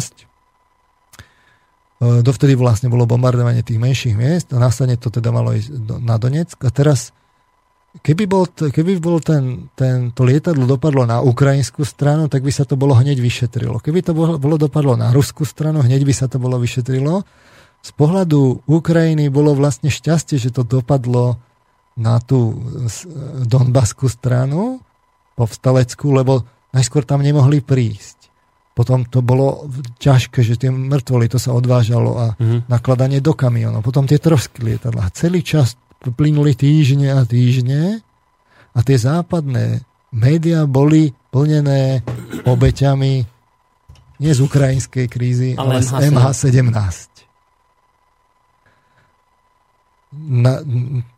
Teraz už môžeme s odstupom času povedať cui bono, nie? Že poslúžilo aj na verejnú mienku proti Rusku. Tam sa definitívne ona priklonila proti Rusom.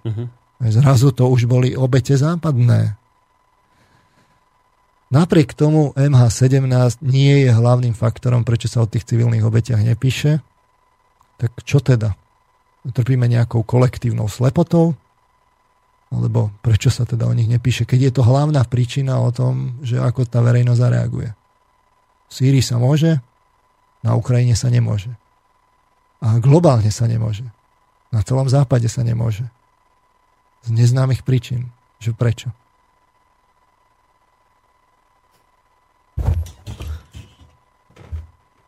No prečo? Pesničku. No, hej? Myslím, že prišiel čas na pesničku.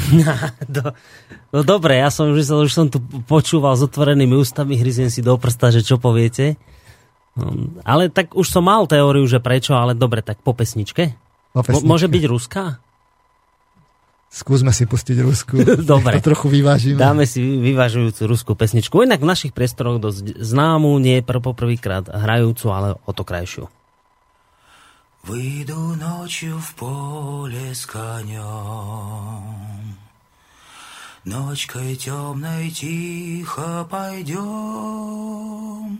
Мы пойдем с конем по полю вдвоем. Мы пойдем с конем по полю вдвоем. Мы пойдем с конем по полю вдвоем. Мы пойдем с конем по полю вдвоем. Ночью в поле звезд благодать. В поле никого не видать. Только мы с конем по полю идем, только мы с конем по полю идем, только мы с конем по полю идем, только мы с конем по полю идем. Сяду я верхом на коня.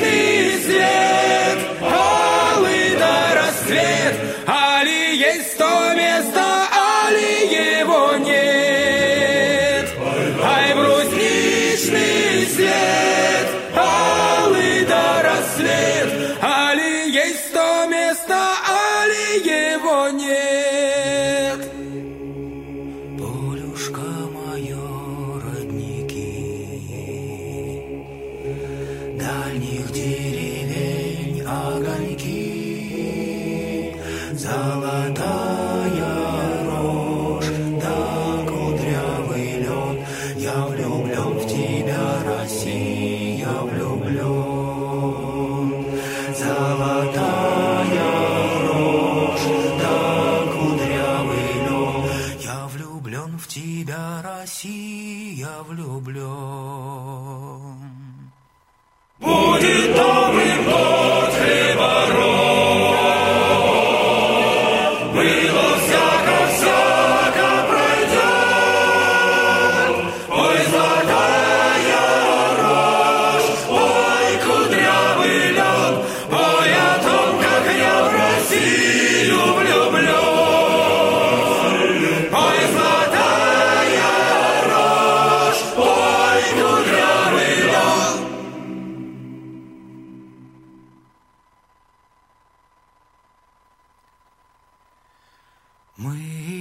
с конем по полю вдвоем.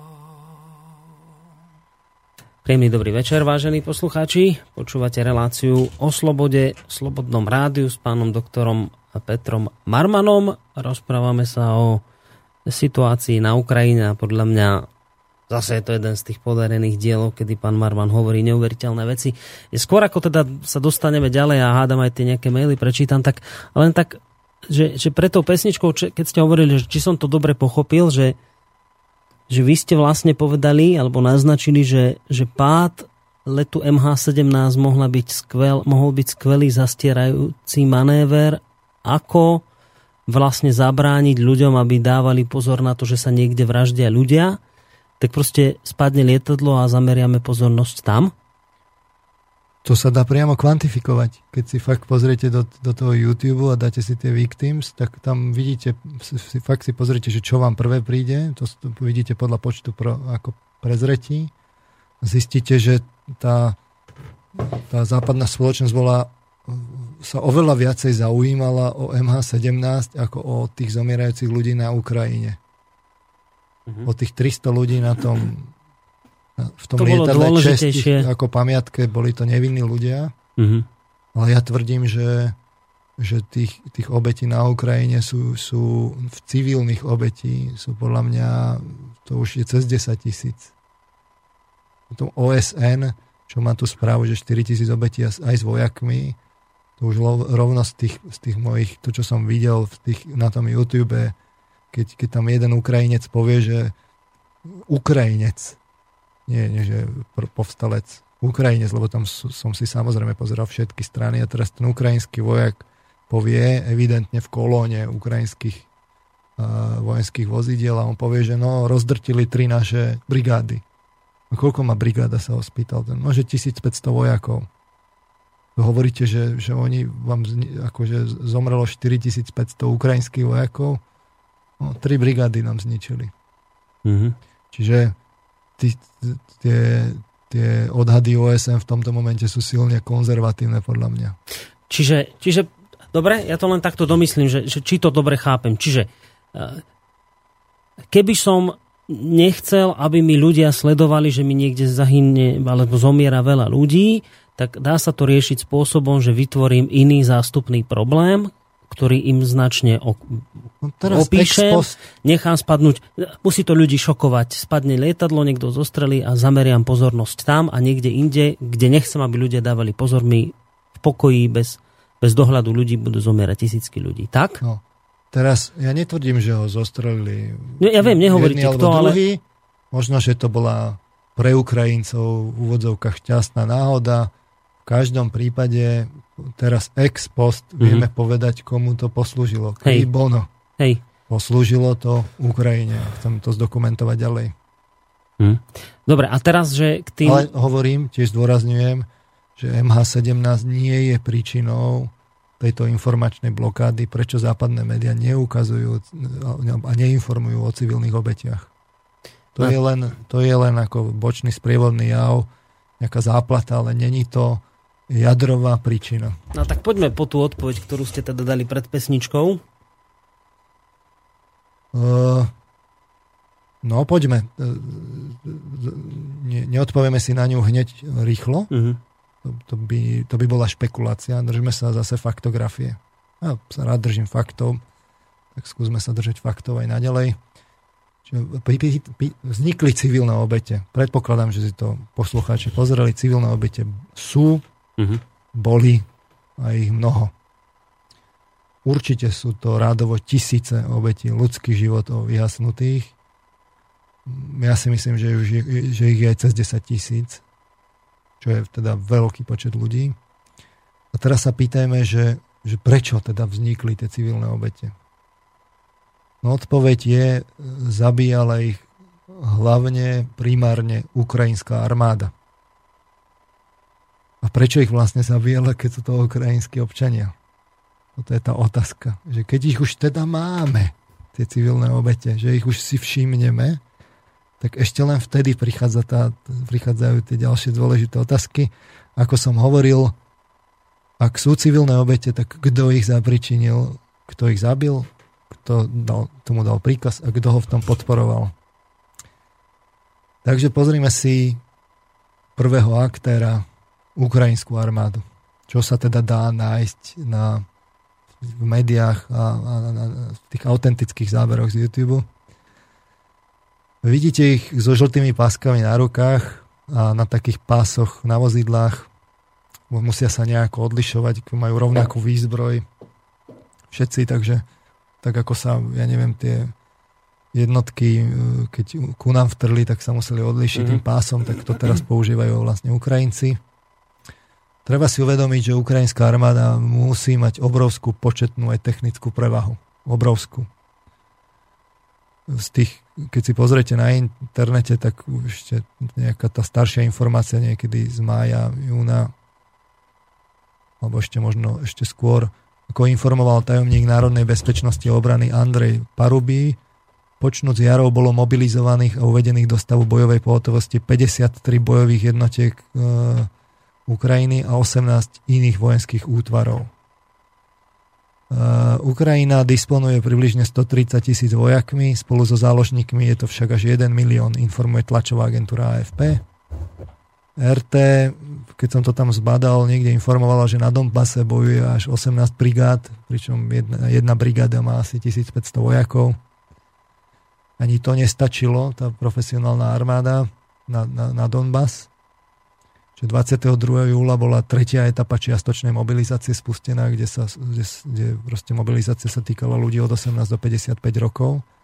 Z toho vám vyjde, že to je obrovská početná prevaha. Mm-hmm. Celý štát sa vlastne použije na jednu oblasť. Čiže Ukrajina má 44 miliónov Ukrajincov, tak ten Donbas mal povedzme nejakých 8 miliónov, tá spadová oblasť. Podľa sčítania ľudu, tak si viete predstaviť, že aký je ten pomer pre sily. Jasné. Otázka je, ako je možné, že teda tí ľudia tam vôbec ešte vzdorujú, nie? Pri takejto prevahe. Prečo vôbec bolo potrebné mobilizovať? Prečo už nestačila tá obyčajná regulárna armáda? Tí Ukrajinci nevyzerajú zvlášť motivovaní, ani profesionálni. Častokrát vidno na nich aj takú rezervnú techniku, staršieho vlastne vytiahnutú vlastne zo zakonzervovaného stavu. Zjavne majú problém s velením. Vidno to už len politicky, že odvolávajú generálov, ale sťažujú sa na to aj vojaci na tých záberoch. Hovoria, že generáli v kuse majú za sebou prokurátorov, ktorí sa na všetko pýtajú. Zjavne tam majú problém s infiltráciou proste ruských agentov, alebo to je jednak s nejakým znechutením tých ľudí bojovať. Proti vlastným. Hovorí sa o diverzných akciách, hej, že proti vlastným, čiže tam je prokuratúra, neustále sa na všetko pýta. Média ich takmer vždy, tie hlavne ukrajinské, ukazujú ako teda profi bojujúcich vojakov, zjavne si vyberú takých tých profi, ale keď sa pozrete na YouTube, tak to ukazuje niečo iné. To som hovoril, ten príklad s tými Ukrajincami, čo sa sťažujú na to, že Moskali im zničili 3 brigády. Na druhej strane ale proste videl som zábery, kde sa Ukrajinci sťažovali, že proste tam na tej úplne východnej Ukrajine poblíž tých ruských vojsk, že tam bojujú, že to, tých povstalcov to oni už dávno ako vystrieľali, že oni tam bojujú s regulárnou proste Ruskou federáciou a s armádnou technikou Ruskej federácie a nad hlavami im lietajú bezpilotné lietadlá a podobne. Ten vojak zjavne tomu úprimne veril podľa neverbálnej komunikácie. Faktom je, že podľa mňa povstalci sa môžu spolahnuť na povedzme satelitné fotky a proste majú takú podporu z Ruska. Aspoň takú nepriamu určite. To samozrejme potom tiež demotivuje tých Ukrajincov, lebo oni tú podporu z tej svojej strany nemajú. Niekedy sú ale reportáže iné. Tie autentické zábery, napríklad zobrali, tuším, to bol z Azovu ten veliaci dôstojník a hovorí, že keď začala taká tá ofenzíva, kde sa to tak zlomilo, protiofenzíva povstalcov, tak hovorí, že viete, že jeden ich tank zničil 6 našich. Hej. 1:6. Hovorím, viete, sú to Rusy, no, bojujú 20 rokov. Asi nie je celkom reálne očakávať, že zoberete povstalca z ulice, posadíte ho do tanku a teraz on bude vedieť obsluhovať tank a špeciálnu bojovú techniku. To môžete školiť vlastne pechotu, prieskumníkov a tak podobne, ale u tankistov, viete, to je asi sofistikovanejšia záležitosť a dlhodobejší tréning.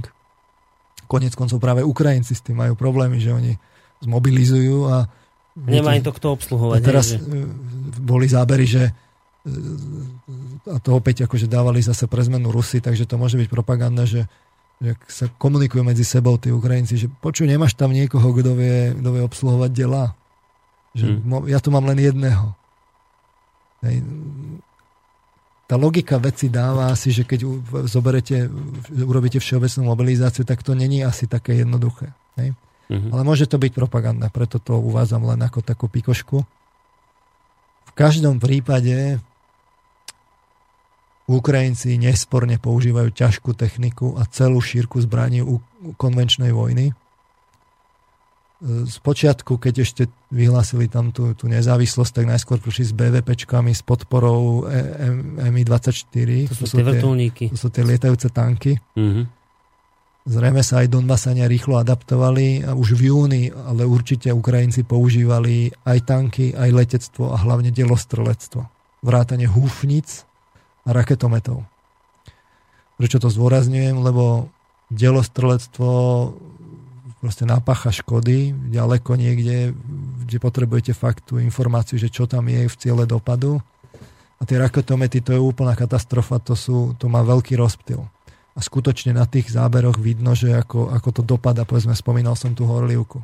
Normálne vidíte záber, teraz niekto tam to berie s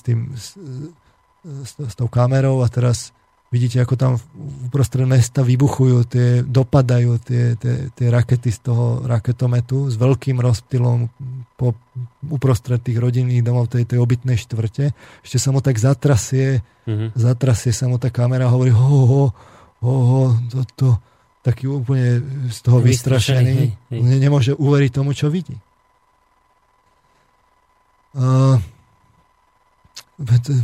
Vôbec, keď hovoríme o manipuláciách, tak je problém. Celý ten názov, že protiteroristická operácia to je čistá propaganda. To ste spomínali aj minulé relácii, plus ako separatisti jednak, tiež. Že to je tiež.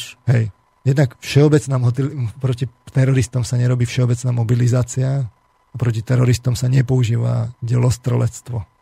Ako náhle počujete protiteroristická operácia, kde sa hovorí o teroristoch, treba spozornieť, to je čistá manipulácia. Z tých záberov to vyplýva. Nič menej. Už po prvých bojoch, ešte v máji, hovoríme o máji, zvlášť to zdôrazňujeme, máj, teraz máme november. Už po prvých bojoch Ukrajinci zistili, že Donbasania že to nie je len pár diverzantov, ale že ich je veľa. V celku majú podporu miestneho obyvateľstva. Toto je kľúčové. Keď sa pýtame, že či sú obete a povieme si, že sú obete, tak prečo sú obete? Už máj Ukrajinci vedeli, že to není pár ľudí, ktorí obsadili policajné stanice, ale že to je proste domobrana v skutočnosti a majú podporu miestneho obyvateľstva. Nie, povedzme, väčšinovú, ale dôležitú. A túto podporu si hneď v zápäti ešte len získali, keď Ukrajinci začali používať delostrelectvo a začali ostreľovať aj obytné štvrte. A na to sú proste zábery. Slaviansk. Tam vidíte, ako tam vybuchujú tie bomby v obytných štvrtiach. A teraz si položme otázku, keď už sme porovnávali tú BBC s Russia Today, tak západné neinformujú a Russia Today vlastne ukáže tie zábery, ako to vybuchuje v tých štvrtiach. Nie? Tak to je propaganda v tom prípade, nie? No nie je to propaganda, to je realita. Naopak, propaganda je, keď to tí západňari neukážu. Lebo to si nevymyslíte, to neurobíte zábery. To sú stovky a tisíce záberov, ktoré by ste museli zmanipulovať. To není propaganda, to je realita. Tá akože neslobodná Russia Today v otázke civilných obetí je oveľa objektívnejšia než ktorékoľvek západné médium. Lebo vôbec ich povie. Takmer hneď vedeli tí Ukrajinci už máji, že idú do plných a že musia nasadiť plnú silu de facto proti širokým milíciám a domobrane. To vedeli už máji. A už v júni bolo jasné, že ten konflikt sa vyhrotí tak, že Donbasania sa stiahnu do tých miest. Oni keď zrovna, že ustúpili z toho Slavianska, oni vedeli, že jednoducho bolo ich veľa a vedeli, že keď ich zatlačia z toho severu, no tak tam čakajú a celá tá bitka bude ľudí, v tom miliónovom meste. Donetsk má 2200 ulic. Tam môžete, tam nemá zmysel chodiť s tankami.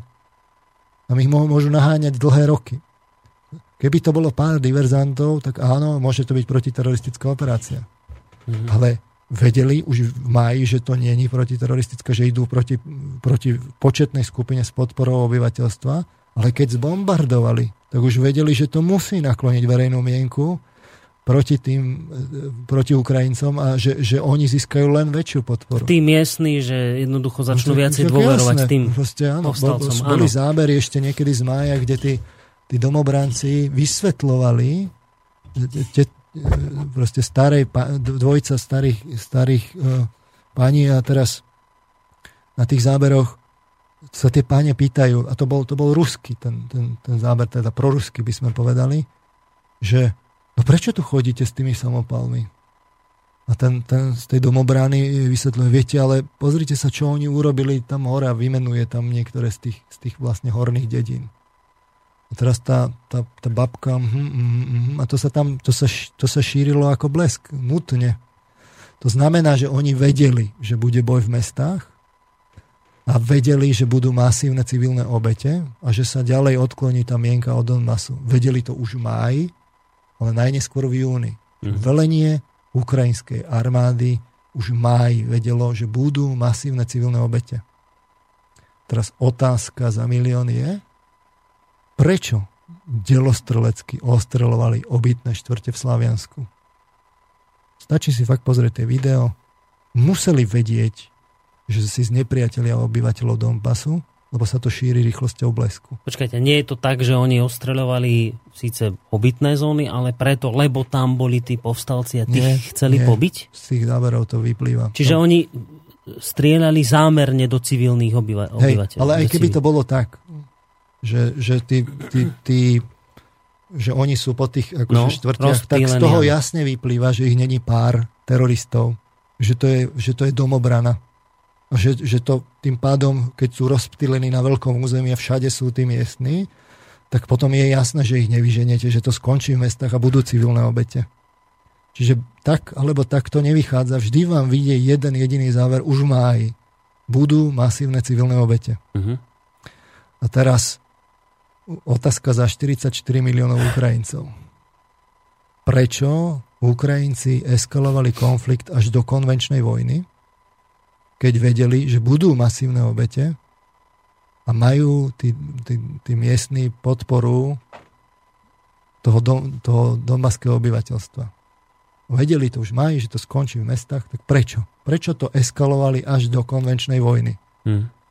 Do konvenčnej, s nasadením tankov, hufníc a raketometov. To vedeli ešte pred nástupom Porošenka. Porošenko, novozvolený Porošenko, potvrdil tú protiteroristickú operáciu, a to ten Porošenko, ktorý mal kampaň, že ukončí vojnu. Ten Porošenko potvrdil tú operáciu. No lebo aby ukončil? V júni nastúpil. Čiže oni to už vedeli vtedy. To už bolo jasné. Akákoľvek generalita to musela vedieť, rozumná. A teraz otázka za 500 miliónov Európanov a 300 miliónov Američanov. Prečo sme ich v tomto rozhodnutí podporili? My, takí úžasní obhajovatelia ľudských práv. Prečo? Švédsky minister obrany sa na zasadnutí NATO ironicky spýtal toho zlého Zemana, že či majú vôbec nejakú rozviedku, keď Zeman žiadal dôkazy o prítomnosti Rusov. Mimochodom, videli ste nejaké dôkazy? Ani sa neunúvali nám ich ukázať. A nejaké satelitné boli, že jak sa to tam presúvajú tie kolóny a strieľajú z pola nejaké húfnice. Čiže vás prekvapilo, že tie satelitné obrázky boli horš, také nejaké. Ukázala, že Amnesty International? Ste vedeli, že ona pracuje so satelitnými akože obrázkami? To je jednak a druhá vec je, že tie satelitné obrázky sú také nekvalitné, že niekto to aj porovnával s Google Earth, že ako to je možné, že Google Earth vám ukáže presne a tuto má rozviedka také rozmazané, že...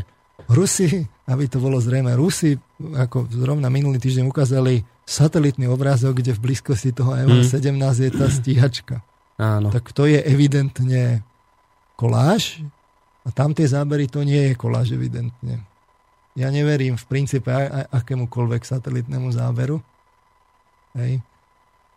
Ale proste nikto sa neobťažoval tie dôkazy tých masívnych Rusov, že no, tak dobré, ale ja mám lepšiu otázku pre Zemana, ktorý sa mal v zápäti spýtať, že ale keď my, tohoto švédskeho ministra, že keď my NATO máme takú úžasnú rozviedku, že to tá rozviedka nevedela o tých ľuďoch, o vzťahu tých ľudí k tej domobrane a hlavne o bombardovaní civilistov nevedela tá rozviedka? Alebo o pravej podstate pravého sektora súkromných armád a ich činnosti, to tá rozviedka nevie. O prítomnosti Rusov vie, ale o tej domobrane a ich počte a hlavne o tom bombardovaní tých civilistov nevie a nevedela už v tom júni. To nebolo tak, že tá Ukrajina to v tom máji vedela. To bolo tak, že tá naša rozviedka to v tom aj vedela. Že to skončí v tých štvrtiach v Donecku s veľkými civilnými obeťami. Lebo inak fakt sú na nič. Môžu dať rovno výpovede. Dobre, a prečo tu teda napriek tomu všetkému, čo ste teraz povedali, prečo tu podporuje Západ? No a teraz sa najskôr si položíme otázku, že teda skúsme trošku ako špekulovať. Tie otázky zostávajú jasné, povedané. Čiže prečo Ukrajinci eskalovali konflikt do konvenčnej vojny, keď vedeli už v máji, že budú masívne obete, lebo podpora obyvateľstva. A otázka na našich je, prečo sme ich v tomto rozhodnutí podporili v tom máji a podporujeme ďalej. Podporujeme stále. To je v minulom čase. Financujeme. Dobre, ale tomu sa dostanem. Ukrajina. Teraz otázka je, že prečo to urobila Ukrajina. Čiže oni veľmi dobre vedeli, že sa to skončí v tých mestách. Vedeli, že budú desiatky tisíc obetí. Ukrajinci v skutočnosti chladnokrvne spustili vojnu proti širokej domobrane a v skutočnosti bombardovali ten Slaviansk a tie ostatné bombardujú aj Donetsk stále, lebo v skutočnosti robia všetko preto, aby civilné obyvateľstvo vypudili z tých miest, aby čo najviac ľudí odišlo, aby tam zostali len tí domobranci a oni sa mohli s nimi spočítať. Čiže oni teraz, netvrdím, že masívne bombardujú tie mestá, oni psychologicky bombardujú tie mestá. Proste tam ide o psychológiu a to vidno na tom, že tam ide o psychológiu v tom, že bombardujú mestskú infraštruktúru, ako som hovoril, stanice, nemocnice, školy. To všade sem tam nejaká tá bomba, ktorá sa tam proste objaví, trhy. Zastavujú financovanie obyvateľstva, periodicky, to není len dnes. Vypínajú vodu a elektrinu. Dôchodky instopli. Ničia fabriky, aby sa v nich nemohlo niečo vyrábať. Čiže oni robia všetko preto v skutočnosti, aby tých civilných obyvateľov, tých svojich Ukrajincov vybudili z tých miest, aby sa mohli spočítať s tou domobranou. Teda rátajú s tým, že tam zostane len domobrana a oni môžu začať masívne delostroľské ostreľovania prázdnych miest. Tomuto, čo hovoríte, by nahrával jeden fakt, že a niečo ste zachytili, že ukrajinská vláda rozhodla, že na týchto povstaleckých územiach stopne vyplácanie dôchodkov pre ľudí a že dá dôchodok len tomu, kto sa vysťahuje z tej oblasti smerom na Ukrajinu. Že keď opustí tú oblasť, tú povstaleckú, že sa niekde usadí, trvalo žiť v Ukrajine, tak dostane ten dôchodok a keď bude žiť ďalej na tých akože separatistických územiach, tak mu dôchodok bude zastavený. Že to tiež napovedá tomu, čo hovoríte, že ukrajinská vláda má tým pádom záujem Ukrajincov stade tých civilných stade dať preč, aby tam ostali len tí povstalci? Hej. To je jediná možnosť, ako vôbec bojovať v mestských štvrtiach. Aj to pochybujem, lebo keď máte odhodlaných ľudí pechotu, to už Hitler zistil v Stalingrade. V skutočnosti, keď to mesto masívne zbombardujete, to sú len lepšie úkryty pre tých civilistov. A tam nemá zmysel ísť s tankami do tých miest. To mimochodom zistili aj Američania v Mogadiše. Ja nie som akože vojenský analytik, to s radosťou prenechám iným, ale som presvedčený, že s ťažkou technikou môžete ísť do mesta, koľko chcete, viť Mogadišo. Čiže oni v skutočnosti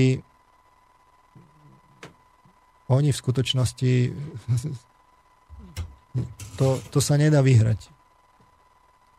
To, že oni ustúpili zo Slavianska, z Kramatorska, tak oni len skonsolidovali ten front a teraz v tom Donecku, na tých 2200 uliciach, tam ich môžu naháňať dlho.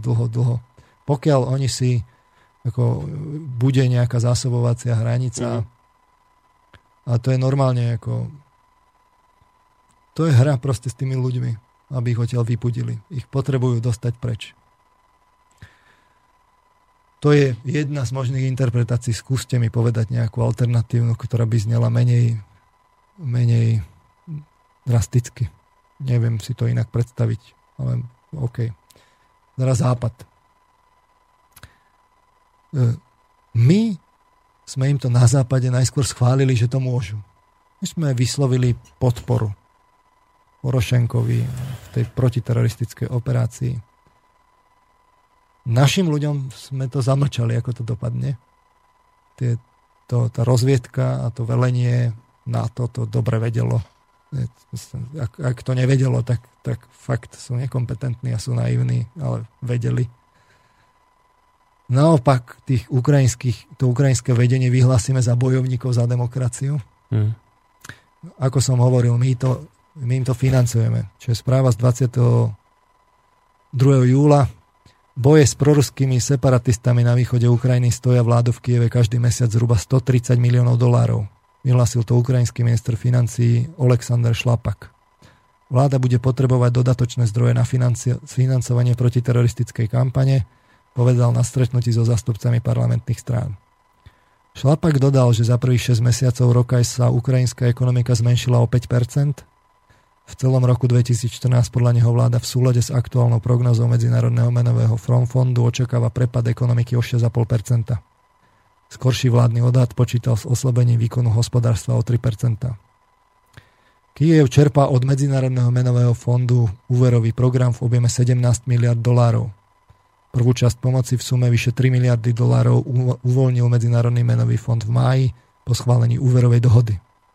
Vyplatenie ďalšej čiastky vo výške $1,4 miliardy možno podľa fondu očakávať v najbližších týždňoch. Splnením podmienok Medzinárodného menového fondu sa Kyjev otvára cestu k ďalšej medzinárodnej pomoci v sume do $15 miliárd. To je správa z 22. júla. Pozorne si všimnite, kedy Medzinárodný menový fond schválil úverovú dohodu. V máji. A ešte im na to dávame aj zbrane. Čiže Ukrajina nedávno oznámila, že kúpuje zbrane v hodnote $1 miliardy. 5 krajín, ktoré nechceli byť menované, im to predávali. NATO to nepredáva, ale teda splnomocnilo svojich členov, že im to môžu. Členovia môžu, áno. Aby sme boli úprimní, Ukrajinci potrebujú tie ruské zbrane, čiže z bývalého Varšavského bloku, aby tam bola kompatibilita. Lebo to, viete, pre prehodiť armádu z jedného systému do druhého není také jednoduché, a zvlášť, keď je vojna. No tým pádom sme v hrajmi tu na Slovensku. No. Mimochodom, niekde som započul, že bolo to práve Maďarsko, ktoré im predalo tú armádnu techniku. Plyn im nedá, ale armádnu techniku áno. Uh-huh. Ak je to teda pravda, neviem. V každom prípade si všimnite, že mesačne $130 miliónov krajina, ktorá je zbankrotovaná, financuje to Medzinárodný menový fond na tie západné krajiny, čím teda opäť si skonštatujeme to, ocitujeme toho škaredého zlého Zemana. On hovorí, čo hovorí, že ako dávať pomoc do ekonomiky, ktorá vedie vojnu, je v občianskej vojne, je vlastne nezmysel. No tak položme si otázku, že čo za tú pomoc bude ten Západ chcieť?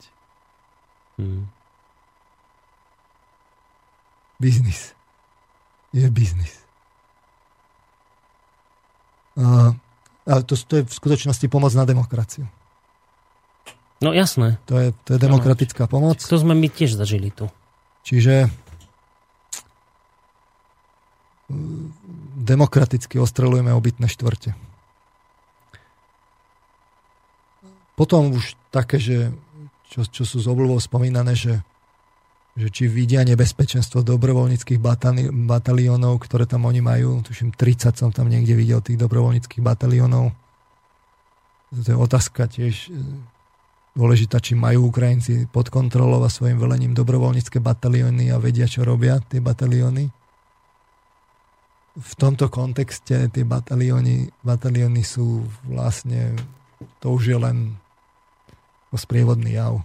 Ako na všetkých tých, na veľa videách sa tí miestni Donbasania sťažujú, že čo tam teda robí, ako som hovoril, Azov, Dnepr, Ajdar.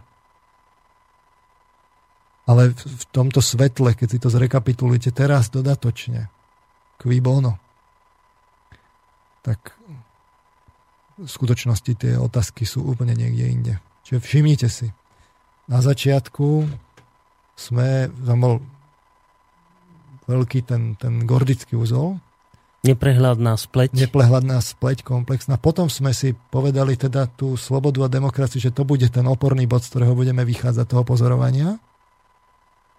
Potom sme si pozreli tie médiá, ktoré formujú tú verejnú mienku. Zistili sme, že oni ju vlastne v skutočnosti manipulujú, neinformujú nás o tých obetiach. A keď sme si pozreli ten osud tých obetí, tak sme vlastne zistili, že to v skutočnosti bolo jasné už v máji a bolo to rozohrané a že ako sa to zrazu ako keby rozkrylo. Teraz dodatočne môžeme sa cez tú prízmu toho východiskového bodu etického pozrieť na to a vidíme tie podstatné veci a to ostatné môžeme dať ako bokom, ako menej podstatné. Ja teraz de facto nakladám Ukrajincom. Ale Ukrajincom mám na nich ťažké srdce práve kvôli tomu, treba si uvedomiť, že v skutočnosti nás musí zaujímať, my sa musíme zaujímať. To znamená, že čo my ako Západ, demokratický, veľký demokratický Západ robíme. O to sa musíme zaujímať. Lebo to stačí, aby sme si my vyriešili a to by sa tam vyriešilo veľmi rýchlo. V skutočnosti zaujímavé je pozrieť sa aj na tú ruskú stranu. Tej tiež musím naložiť. Stihneme to ešte za 15 minút? To už nestihneme. Ten naložíme na budúce. Ak máme nejaké otázky, môžeme si prečítať. Veď práve preto, že ich je dosť veľa, tak rozmýšľam, že možno, ak to teda chcete túto tému pri Ukrajincoch uzavrieť, tak to urobme. Tak poďme a na potom, otázky. Lebo prišlo tu veľa mailov, tak poďme na ne tak, ako prišli, idem od vrchu.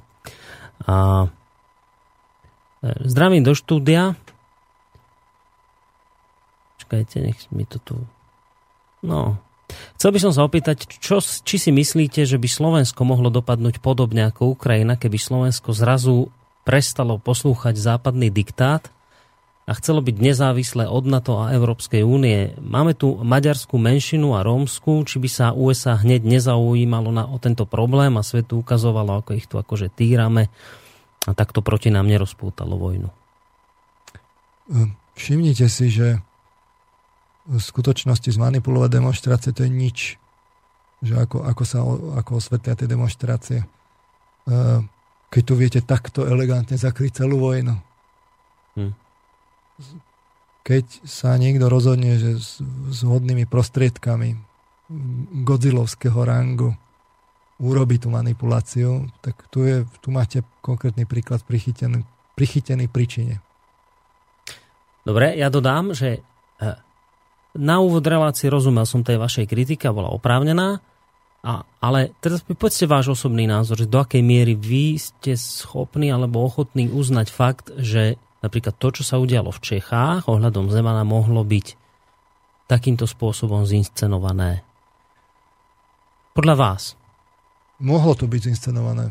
Faktom je, že nejaká miera inscenácie tam bola, lebo niekto, a to je jedno, kto tam tie kartičky rozdával. Tak to je otázka organizácie. Tam sa dalo veľmi jednoducho predigovať, že tí ľudia, ktorí tam prídu, bude to taká cieľová skupina, ktorá bude protirusky naladená. Hej.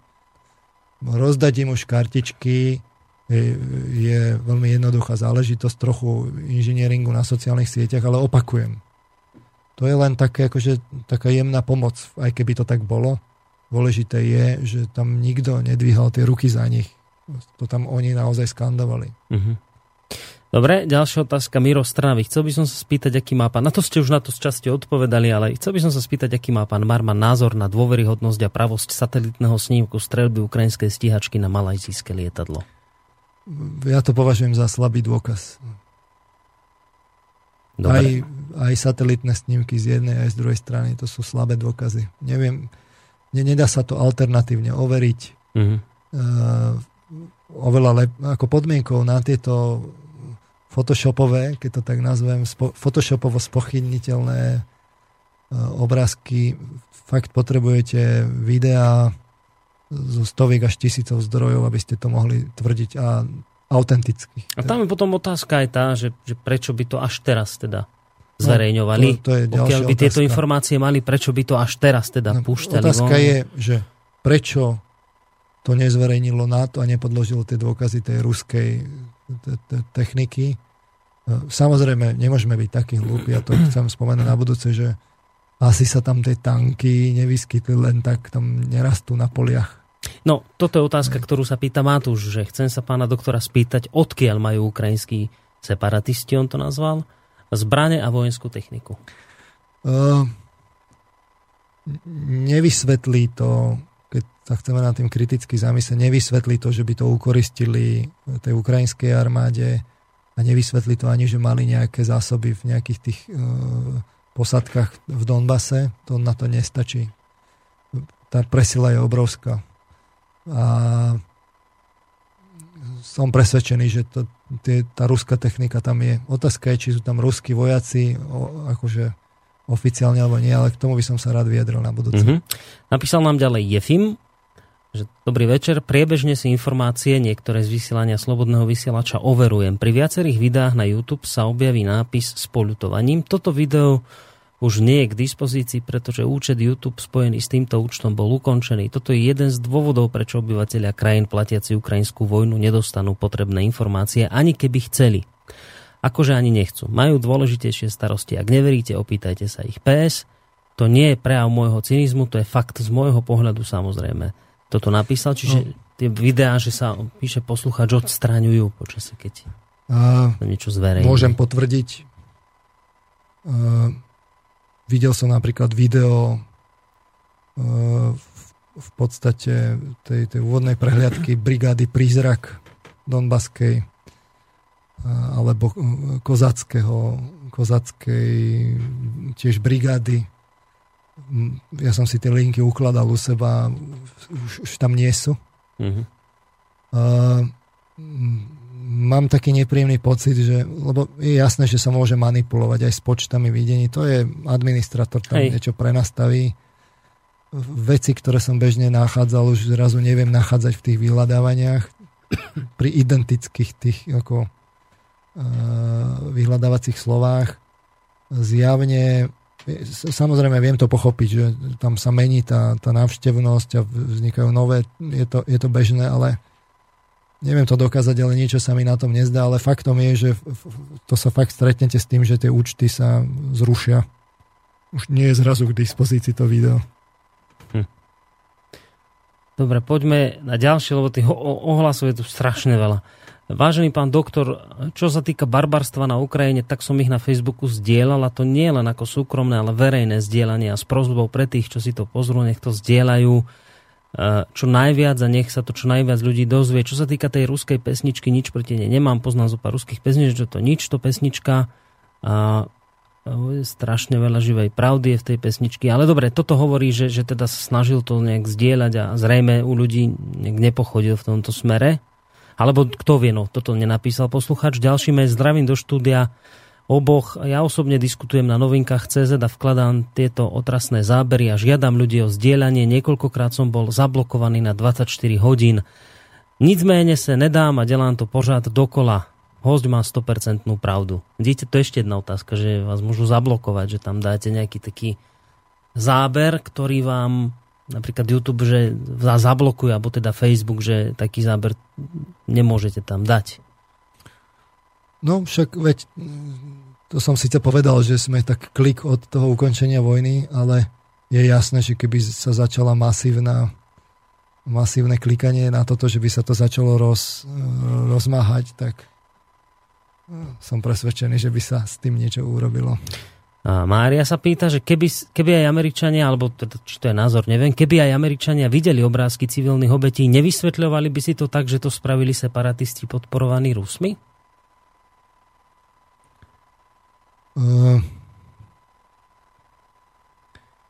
Však, veď, dobré, však, ale tam sú zväčša potom tie náreky tých ľudí, ktorí tam hovoria. Mm-hmm. Samozrejme, musíte trochu rozumieť po rusky, aspoň trochu. Ale tu nejde o Američanov, ide o Európanov. V skutočnosti, keby Európania povedali, že nie, tak Američania zrazu nemôžu to, čo môžu. Tá povinnosť nie je u Američanov, aj keď aj tam je samozrejme morálna, ale hlavne u Európanov. Hmm. Ďalší mail, záhadná stíhačka, ktorá bola zaregistrovaná. Inak zvláštne, že veľa Čechov nám píše, že to všetko takto prekladám, lebo ľahšie sa mi to takto po slovensky. Záhadná stíhačka, ktorá bola zaregistrovaná vo vzdušnom priestore Švédska, nebola ruská, ale francúzska. Média a politici ale stihli obviniť Rusko, pretože švédska armáda cudzie lietadlo identifikovala ako francúzske, informoval Newsweek. Švédska armáda to oficiálne potvrdila aj pre európsky portál The Local. Predtým však švédske noviny Expressen uvádzajú, že sa do švédskeho vzdušného priestoru dostala ruská stíhačka, ktorá tam vykonávala špionáž, a rýchlo odvrátila smer, keď jej naproti vzlietla švédska stíhačka JAS Gripen. Z Francúzska neprišla žiadna oficiálna odpoveď. Prečo sa jeho lietadlo ocitlo v Švédsku, zdôrazňuje Newsweek. Boris Zlevic toto napísal. Podľa mňa v skutočnosti Rusom aj toto vyhovuje. Oni potrebujú vzbudiť dojem, že sú odhodlaní. Keby to nechceli, tak nevidíme zábery bombardérov, kdekade po Atlantiku a lodí a tak ďalej. Toto paradoxne vyhovuje obidvom stranám. To som sa chcel ešte spýtať, potom som na to zabudol. Vy ste takú formuláciu v relácii použili, že vlastne toto je už posledné, čo Rusi používajú v tejto chvíli, že už boli tak dotlačení, že už teraz toto musia robiť, že jednoducho strašiť vojensky. To znamená čo, že tú ekonomickú vojnu prehrali so Západom? Nie. Oni sa pripravujú na to, podľa mňa, netvrdím, že to je jediné vysvetlenie, ja si to tak vysvetľujem, že aby tí západňari boli pripravení na to, aby im to uverili. Lebo keď západňari sa budú báť, budú vyvíjať ten tlak na tých politikov, áno, sú zlí, ale neprovokujte. Ale keď sú vlastne dobrí, tak prečo by sme tam s tou armádou nenabehli na tú Ukrajinu? To je taká ako posledná páka. Samozrejme, že tá páka, kým sa použije, tak medzičasom prebieha ten ekonomický boj, tá vojna zúri, obrovský zúri. Tam to sa nezastavilo. To, že teraz aktuálne nie sú sankcie, veď teraz sa čaká napríklad na to, ako padá ten rúbel, čo to spôsobí s verejnou mienkou a tak ďalej. Samozrejme, že musíme rátať, že sa robia podrobné prieskumy v Rusku, ako sa vyvíja tá mienka, kde sú tie slabiny a tak ďalej. Teraz sa vymenil veľvyslanec v Moskve, Putin ho privítal s ľahkým úsmevom. Prečo sa asi smial? Vojna prebieha ďalej.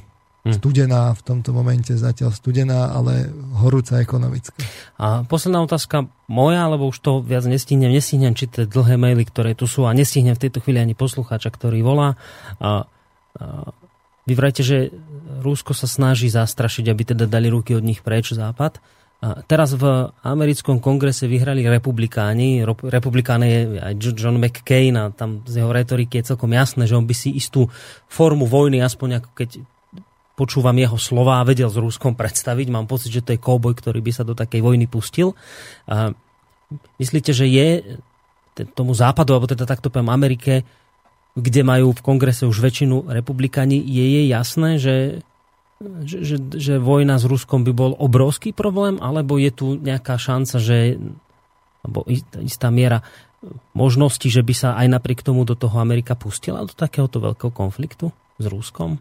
Čo si vy osobne o tom myslíte? Lebo vyjadrenia sú dosť silné zo strany republikánov smerom k Rusku. Tak či myslíte, že by ich mohli nasledovať aj činy, alebo skôr ostane len vo verbálnej rovine toto všetko? Ťažko povedať, ale faktom je, že Američania už dlho nemali skúsenosť s bezprostrednou vojnou, ktorý má dopad na civilné obyvateľstvo v ich krajine. Tudíž tí bežní Američania tú predstavu majú len vďaka médiám a vďaka vojakom, ktorých posielajú do sveta, ktorí sa potom vracajú alebo nevracajú vôbec. A to je iná skúsenosť, ako my sme mali, povedzme, v Európe s druhou svetovou vojnou, kde tu ľudia zomierali. Čiže aj tá tolerancia toho obyvateľstva bude iná bude v Amerike ako v Európe. Tak jedna vec je tolerancia obyvateľstva, druhá vec je odhodlanie politikov. Ja sa pýtam teraz na to politické odhodlanie, že či by tam zo strany amerických zatiaľ sme, ak sa nemýlim, ešte nemali také bezprostredné vyjadrenia ohľadom, že podporme Ukrajinu, zastaňme sa jej ako vojensky. Faktom je ale, že od financovania treba to vždy brať akoby v takej tej, že tá situácia sa postupne vyvíja. Je taká ako stratégia v psychológii známa, že noha v otvorených dverách sa to volá. Že keď robil sa taký experiment, že keď chcete predať niekomu niečo a on vám len otvorí dvere a vy mu chcete niečo predať. A druhá stratégia, že vám niekto otvorí dvere a ide vám zatvoriť, lebo vás vyhadzuje, ale vy mu tam strčíte nohu, ale ešte sa ho snažíte presvedčiť a on nemôže zatvoriť tie dvere, že tak je odexperimentované, že keď tam strčíte tú nohu do tých dverí, že predáte viac. Čo? No. Jednoducho veci, ktoré v tom sociálnom inžinieringu nemôžete povedať hneď, že budete začať, že pôjdete do vojny a treba proste mobilizovať a tak, to by vás hneď vyhlásili za blázna, ale takými postupnými krokmi, kde by sme toto, čo teraz tu riešime, vedeli riešiť pred 2 rokmi, by sme si povedali, že to je nejaký nonsens, ale tá situácia sa neustále krok po kroku zhoršuje. My sme už tolerantní, je napríklad všeobecne známy jav, že jednoducho keď vlastne niečo pokračuje ako dlho, tak ľudia už to potom nepozerajú a s tým sa potom často aj ráta, že už si na to zvyknú. A teraz to napríklad toto hrozí na Ukrajine. Ale keď nebudú tie obete, že zmizli, alebo budú len v podobe nejakých čísel, tak potom ani nebude problém. No dobre, pokračujeme, verím, že teda pokračujeme o 2 týždne, budeme opäť hovoriť o Ukrajine a pozrieme sa bližšie na aký problém teda tam. Ešte si musíme povedať o tej ruskej a proruskej strane, alebo respektíve tých Donbasánov. A ich dôvody. Tam sú tiež také zaujímavé nálezy, tiež si treba povedať, tiež nie sú bez viny a treba si povedať tú situáciu objektívne. Ako hovorím, že ako v párovom poradenstve, že netreba si robiť ako hneď predsudky a hneď odsúdiť, že tí sú vinní, koniec. Ani už nezistujeme. Mhm. Dobre, tak na dnes toľko zo strany pána doktora Petra Marmana, ktorému veľmi pekne ďakujem, že opäť prišiel sem ku na do Banskej Bystrice a hlavne za to, že sa teda podielil s týmito cennými informáciami. Ďakujem veľmi pekne, majte sa do počutia. Pozdravujem poslucháčov aj vás, Boris. No, ďakujem veľmi pekne a ja vás, pán Marman, a lúčim sa s vami a vyvážení poslucháči, ostaňte počúvať ďalej, lebo však o pol hodinu budeme pokračovať v relácii s pánom doktorom Nábielkom. Budeme sa rozprávať o psychiatrii, o tom, ako je vnímaná verejnosťou a prečo je vnímaná tak, ako je vnímaná. Takže majte sa pekne, lúči sa z tejto chvíli s vami je Boris Koroni.